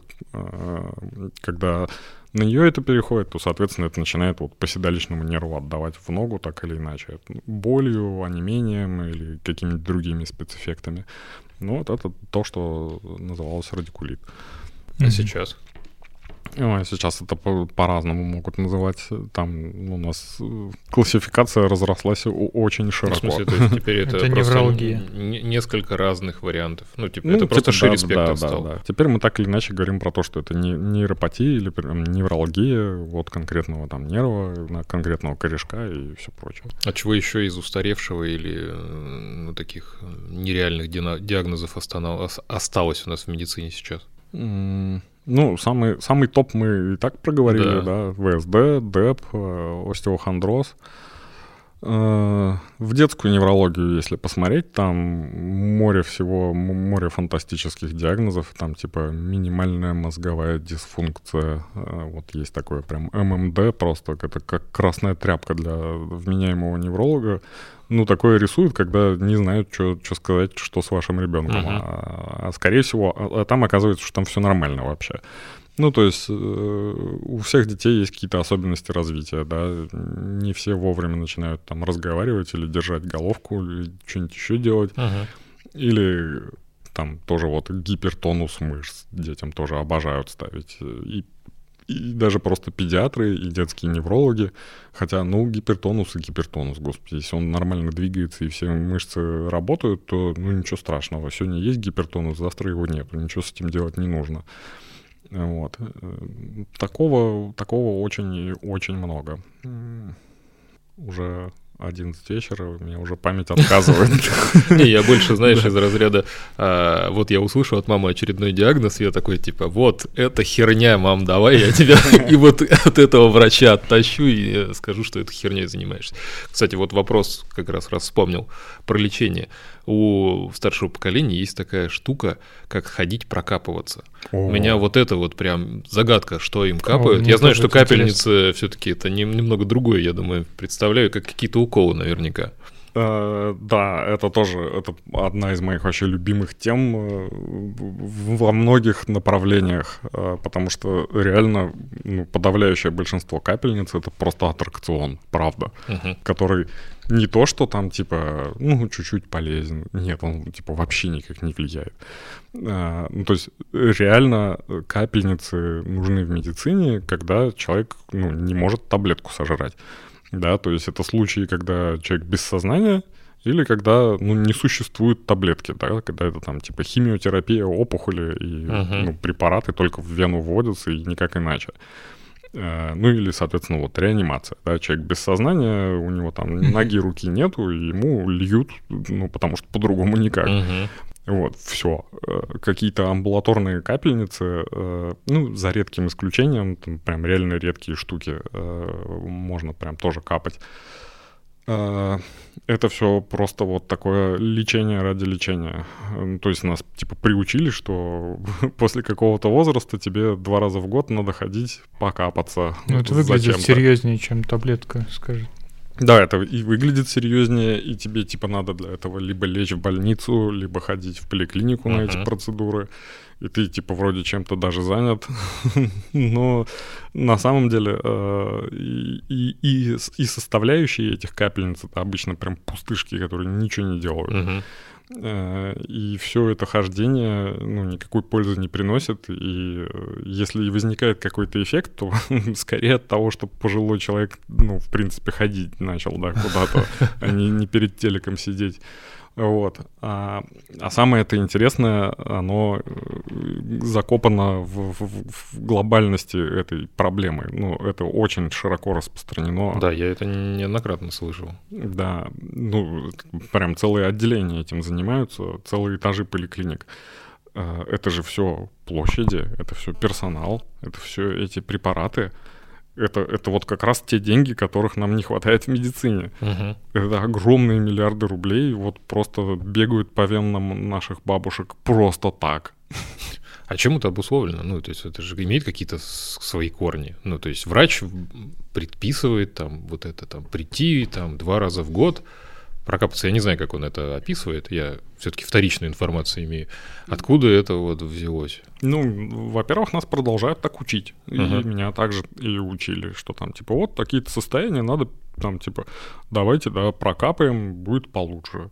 Прокапаем там витаминами, сосудистыми препаратами, еще чем-то, что-то uh-huh. для мозга, там, трали-вали.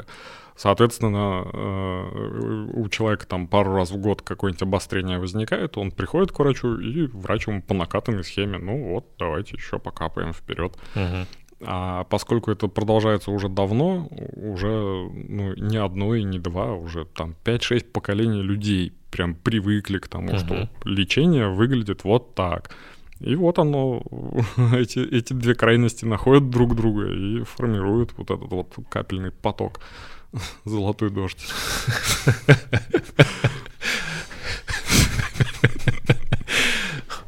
Блин, страшные вещи вообще. А, ну, кстати, мне тоже в детстве, ну, в детстве. Ну да, в подростковом возрасте, но мне по-другому. Мне, типа, прописывали витамины, алоэ. Но это было, типа, из-за того, что у меня снижение зрения. Мне вот такие штуки прописывали колоть два раза в год. Не, не знаю, насколько это работало, потому что зрение у меня лучше от этого точно не стало. Вот.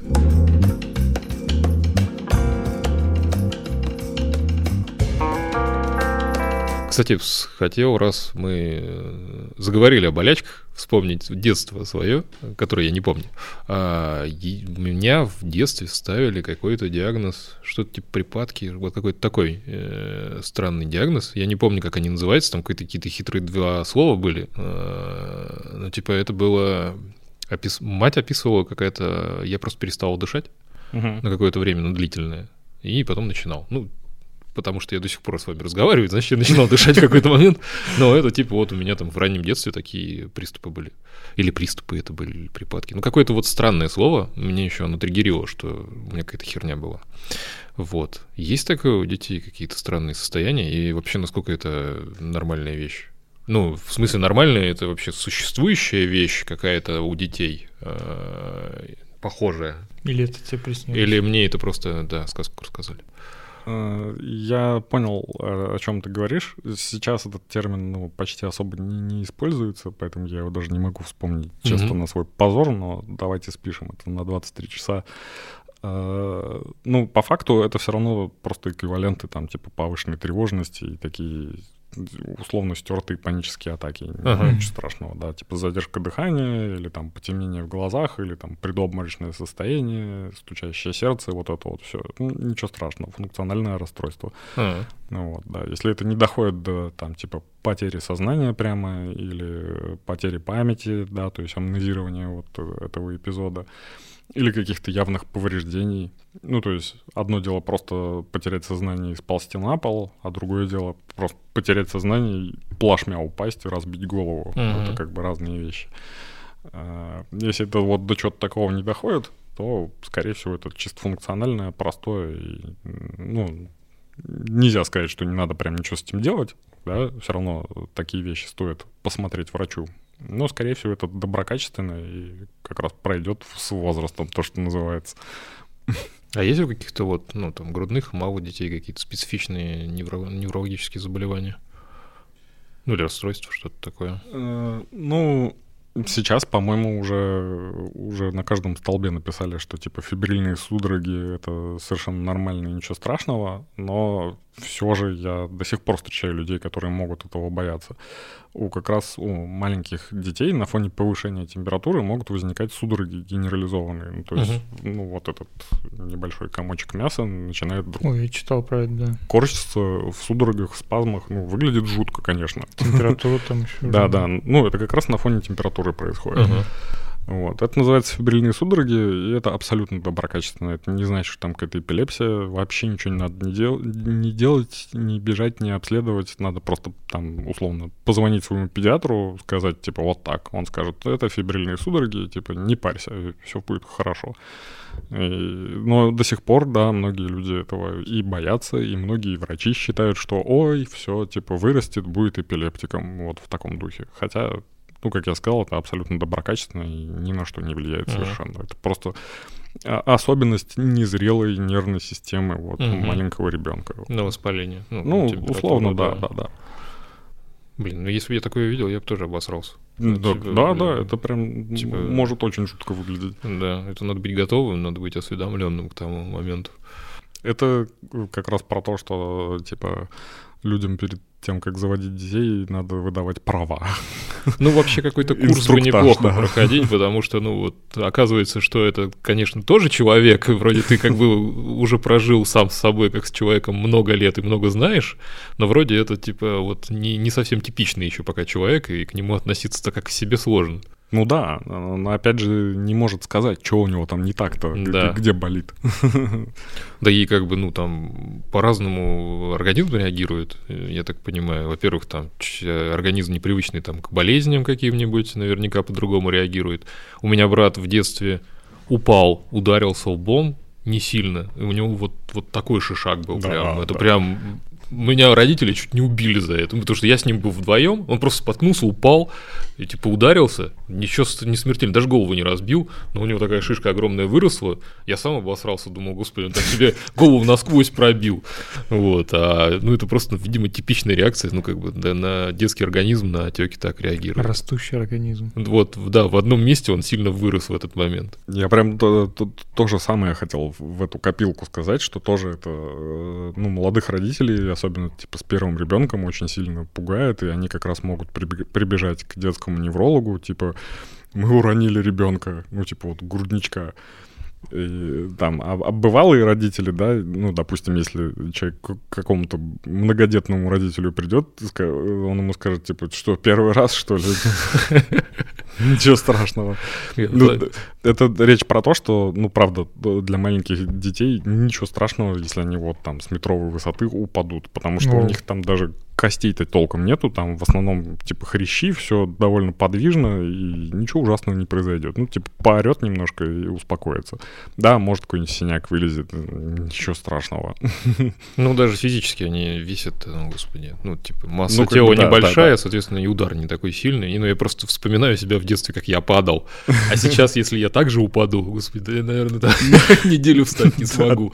Потому что я там с деревьев валился маленький, ну, так я весил там ну, дай бог, 20 килограмм, мне кажется, меньше. Ну, э, да, да, да, И ты падаешь, и тебе пофиг там, ну, типа, синяк, ну, типа, завтра заживет. Даже завтра, наверное, уже и ничего не будет, а тут падаешь, и, типа, две недели у тебя какое-нибудь место с синяком там болит, достаточно долго проходит.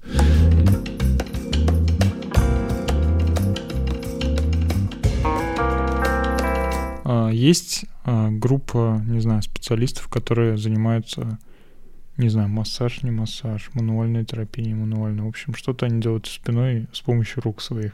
Ну, это общий термин, типа мануальные техники, это как раз называется. Mm-hmm. Это, собственно, массаж, мануальная терапия, остеопатия, хиропрактика.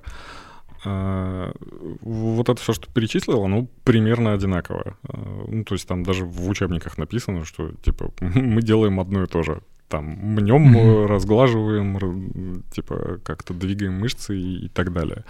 Из всего этого самое научное, самое медицинское это именно просто массаж.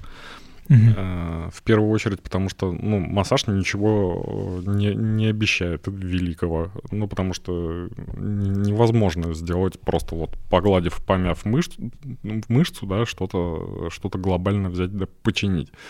Симптоматически помочь, да, можно, потому что любая такая штука — это, по сути, пассивная гимнастика, да, то есть не, не ты сам двигаешь мышцы, а тобой кто-то вот ну, mm-hmm. двигает. Вот. А, все, что дальше, мануальная терапия, остеопатия, хиропрактика, а, это все считается альтернативной медициной, то есть это не научно обоснованные вещи.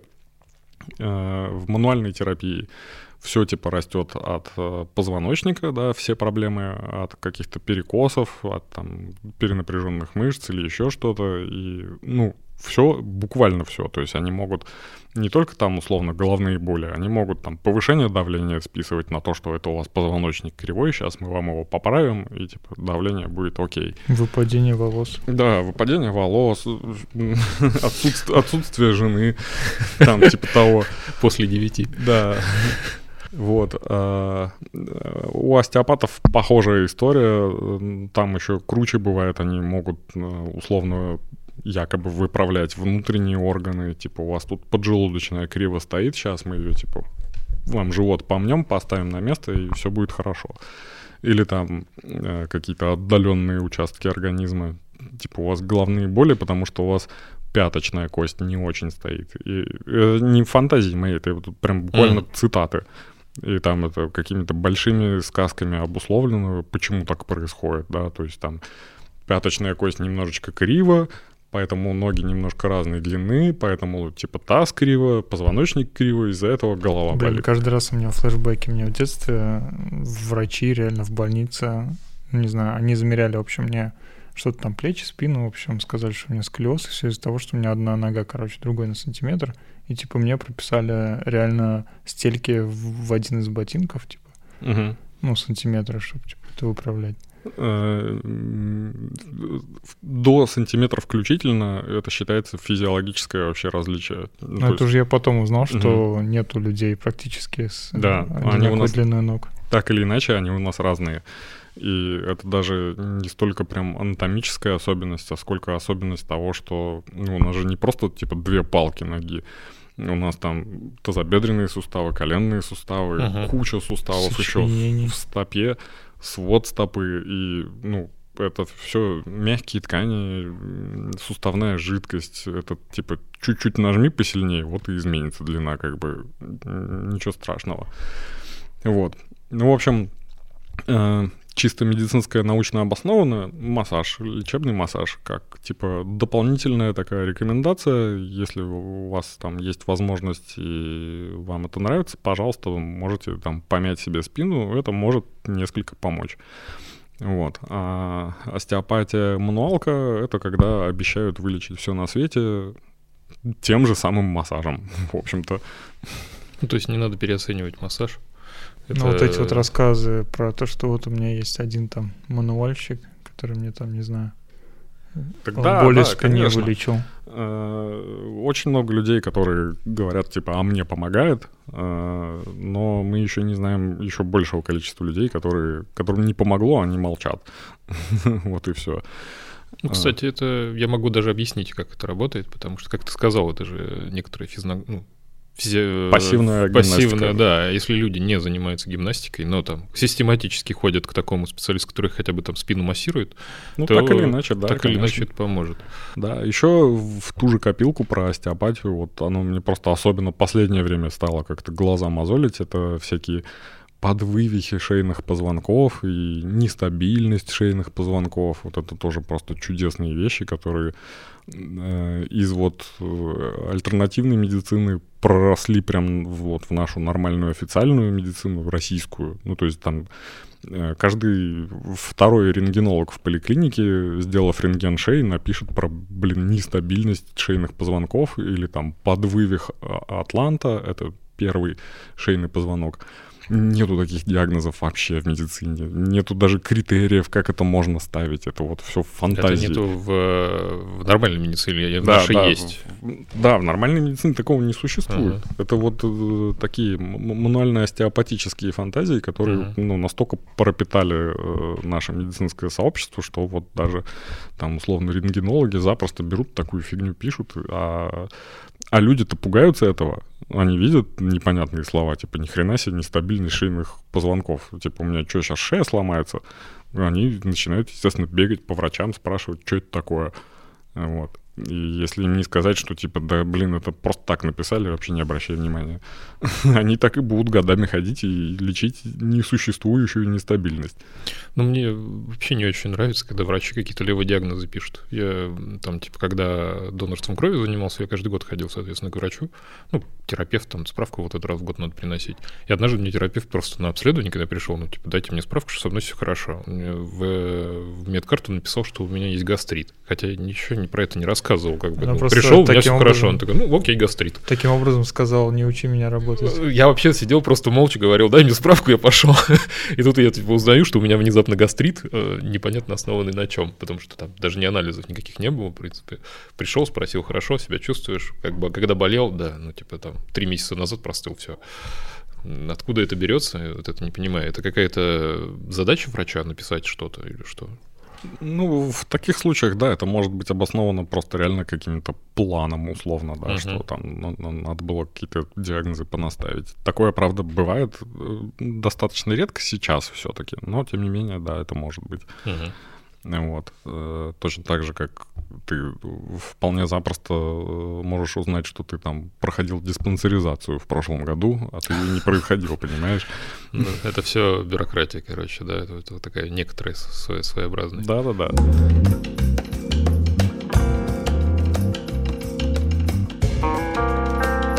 Э, люди рассказывают, как у них болят переломы.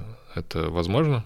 Да, такое возможно, но и истинно оно прям болит, на самом деле, достаточно редко. Ага. Вот. Просто э, ч- намного чаще это такое именно функциональное расстройство, что условно нервная система привыкла, да, что там длительное время болел прям вот, mm-hmm. пораженный участок, там было воспаление, был прям перелом, он там заживал, консолидировался. А потом он мог совсем бесследно зажить, там вообще уже ничего не осталось, а нервная система привыкла, что она там болит. То есть это такая фантомная боль, ага. которая дальше может преследовать, и как раз она будет вот коррелировать с э, вещами, с которыми нет корреляции, типа вот погоды. Да. Это основное, что я слышу, да, обычно. Да, да. Ну, типа, метеозависимости не существует. Все-таки. Блин, ну вообще мир рушится уже тут. Ну, Я вот тоже зашел, что это головная боль просто, просто так. А как это, типа, погода плохая сегодня, у меня голова болит. Вот это объяснение основное. Так, а, ну, э, я же это говорю не с потолка, не потому что что-то придумал, а потому что, ну, читал э, вменяемые исследования на, на, на все, все подобные темы, ну, про все, что мы читаем. Про ту же самую, там, условно, метеозависимость и там связь какую-то. э, Были прям эксперименты, когда, которые показали, что если, если человек не знает, какая погода на улице, то ничего у него не болит. То есть, если мы условно берем человека, который говорит, что он типа дохрена метеозависимый, и мы его сажаем куда-нибудь без окон, без дверей и там без доступа в интернет, там, и неделю на него смотрим, а за неделю погода поменяется 10 раз, а, ничего не произойдет. Не, ну все логично, это же визуальное воздействие человека. Ну, то есть это больше получается, что Это человек- больше отношение Да, к человек видит погоде. плохую Да. погоду, и у него запускается какой-то свой соматический такой... и не обязательно погоду. Он, он просто он видит какую-то погоду, как-то на это реагирует эмоционально. Это уже дает некоторую настройку нервной системе на вот ощущение каких-то процессов в организме условно. Это, это прям, на самом деле, вот очень глобальная такая история про неврологию и всякие вещи, типа, да, то, что все болезни от нервов. А, Ну, есть такая вещь, как, типа, центральная сенситизация нервной системы. Это когда, условно, нервная, нервная система, ее чувствительность общая, она немножко повышается, чем Мгм. от, от обычного уровня, и условно в целом здоровый человек, да, начинает чувствовать какие-то вещи, которые он просто в норме не чувствовал. Они его, естественно, начинают пугать. Э, У меня вот тоже буквально это на той неделе был просто супер классический пример. Э, Парень жаловался на, на то, что у него ну, напряжение в мышцах э, в, в разных, в разных частях тела, там то в руках, то в ногах, то в животе, то типа в спине. И он, он это так рассказывает, что типа, мол, вот оно есть какое-то типа напряжение, не болит, все время меняется. Типа, вот я сижу, у меня вот эти мышцы напряжены, я стою, у меня вот эти напряжены. Типа, когда иду, у меня эти напряжены. Я такой, типа, дружище, ну ты- они именно так и работают. Звучит как такая полная осознанность. Такой дзен, дзен познал. Да-да-да, в том-то и дело. Но просто э, э, дальше, дальше человек в таком состоянии начинает чувствовать, ну, типа, все, все, что попало, и оно еще дальше начинает еще и болеть. То есть, если у тебя обычно просто хрустнул сустав, то в таком состоянии он у тебя хрустнет, и, может, что-то заболит еще даже. А, да, и, и вот и так далее. И так, собственно, и становятся ипохондриками, если рано или поздно это вот не сломать и не сказать, что это, это не повышенный тонус мышц, это, это просто они так работают. Э, то да, можно стать э, хроническим псевдопациентом, у которого ничего нету. Вообще, когда начинаешь интересоваться всяким научпопом и ну, читаешь одно за другим всякие разоблачения тому, к чему ты привык, типа какие-то вот, ну, не знаю, контринтуитивные вещи у тебя со временем, когда какой-нибудь миф там, ну, с которым ты жил, оказывается, что это не миф, а на самом деле так, ты так думаешь, блин, как-то все, все это неправильно. Нет, наверняка это неправда. Типа, Надо что-то перепроверить. Ну да, да. Я тоже, ну, э, пока все это изучал, это я сейчас так достаточно, ну, типа, уверенно говорю, я это уже и понаблюдал много, и там десяткам людей это объяснил на их конкретных примерах, условно. А я когда все это изначально-то изучал, я тоже, типа, сидел такой, типа, ёб твою мать, вообще, что, что происходит-то, как это вообще работает? И, и тоже там, ну, не верил, э, и подвергал сомнению, что-то перечитывал еще. Да. Я, кстати, вот про второй вопрос. А суставные боли вообще существуют какие-то такие специфичные? Ну, то есть там колени болят. Да, да, э, суставные боли э, существуют. И самая частая тому причина, если это прям регулярные какие-то одинаковые боли, э, это просто развитие остеоартрита, то есть, ну, вот постепенного изнашивания суставов, опять же. Ага. И он может начаться в любом возрасте. И на первой такой стадии, опять привет контринтуитивность, э, чем больше движения, тем ну, дольше будет он развиваться. То есть наоборот, надо есть- двигаться. Ага. Да, то есть если, если сустав может двигаться, надо его двигать, даже если он болит, ничего страшного. Если болит сильно, опять же, ибупрофен и вперед. Угу. Вот.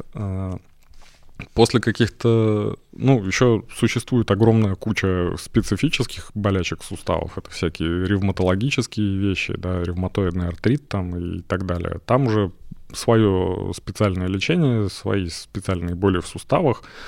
Вот, и, ну, и они там могут болеть даже в условной ремиссии. Ну, это уже совсем, в общем, другое. Это намного реже, чем вот просто остеоартрит и там болящий сустав. Но помимо всего этого есть еще боли, которые, ну, просто, типа, ни с чем не связаны, просто физиологические. Э, чаще всего это либо недостаточная физическая нагрузка, либо, наоборот, там, типа, слишком большая. Вот. Э, то есть какого-то явного повреждения нет, чтобы назвать это типа артритом, да. Uh-huh. А, боль какая-то присутствует, но тем не менее, типа, активность э, может быть сохранена. Ну и все, мы такого человека э, отправляем, опять же, на какой-нибудь велотренажер, где нет ударной нагрузки, да, на, на суставы. Uh-huh. И вперед, как бы, покрутили, укрепили все связки, капсульный аппарат сустава, и, и все нормально. Ну, кстати, да, это был мой дальше вопрос про то, есть какие похожие на, ну, схожие боли, которые, которые просто путают там с ревматизмом, ну, вот. атритом, всякими такими штуками. Да-да-да.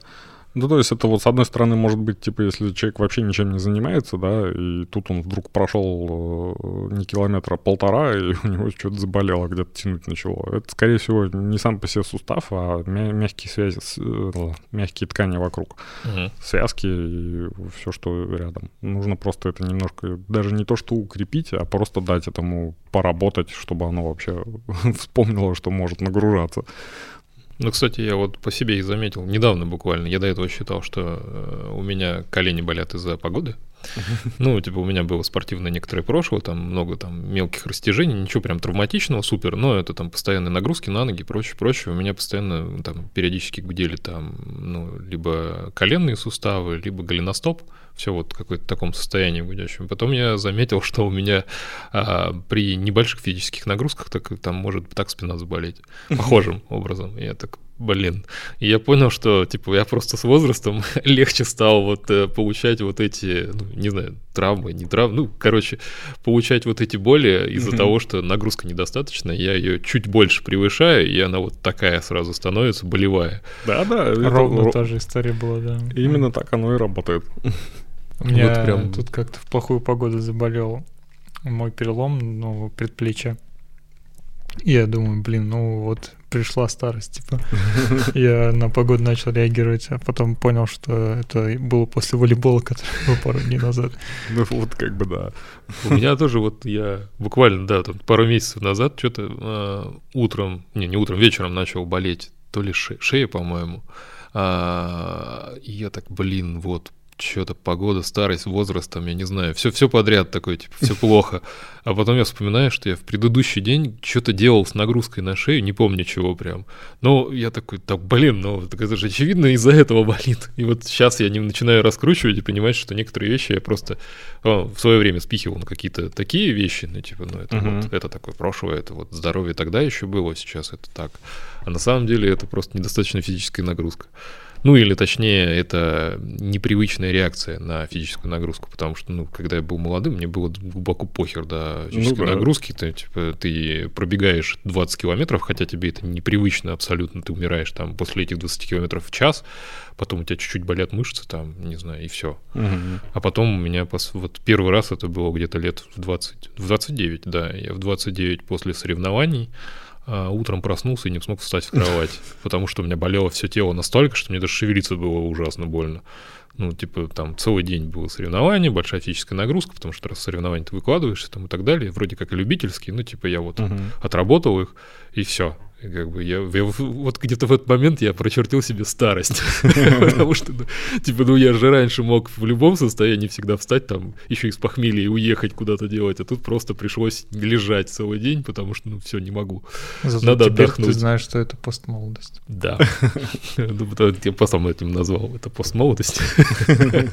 Ну что, закончим, может? Да, наверное, пора, да. Пора и часть знать. Да.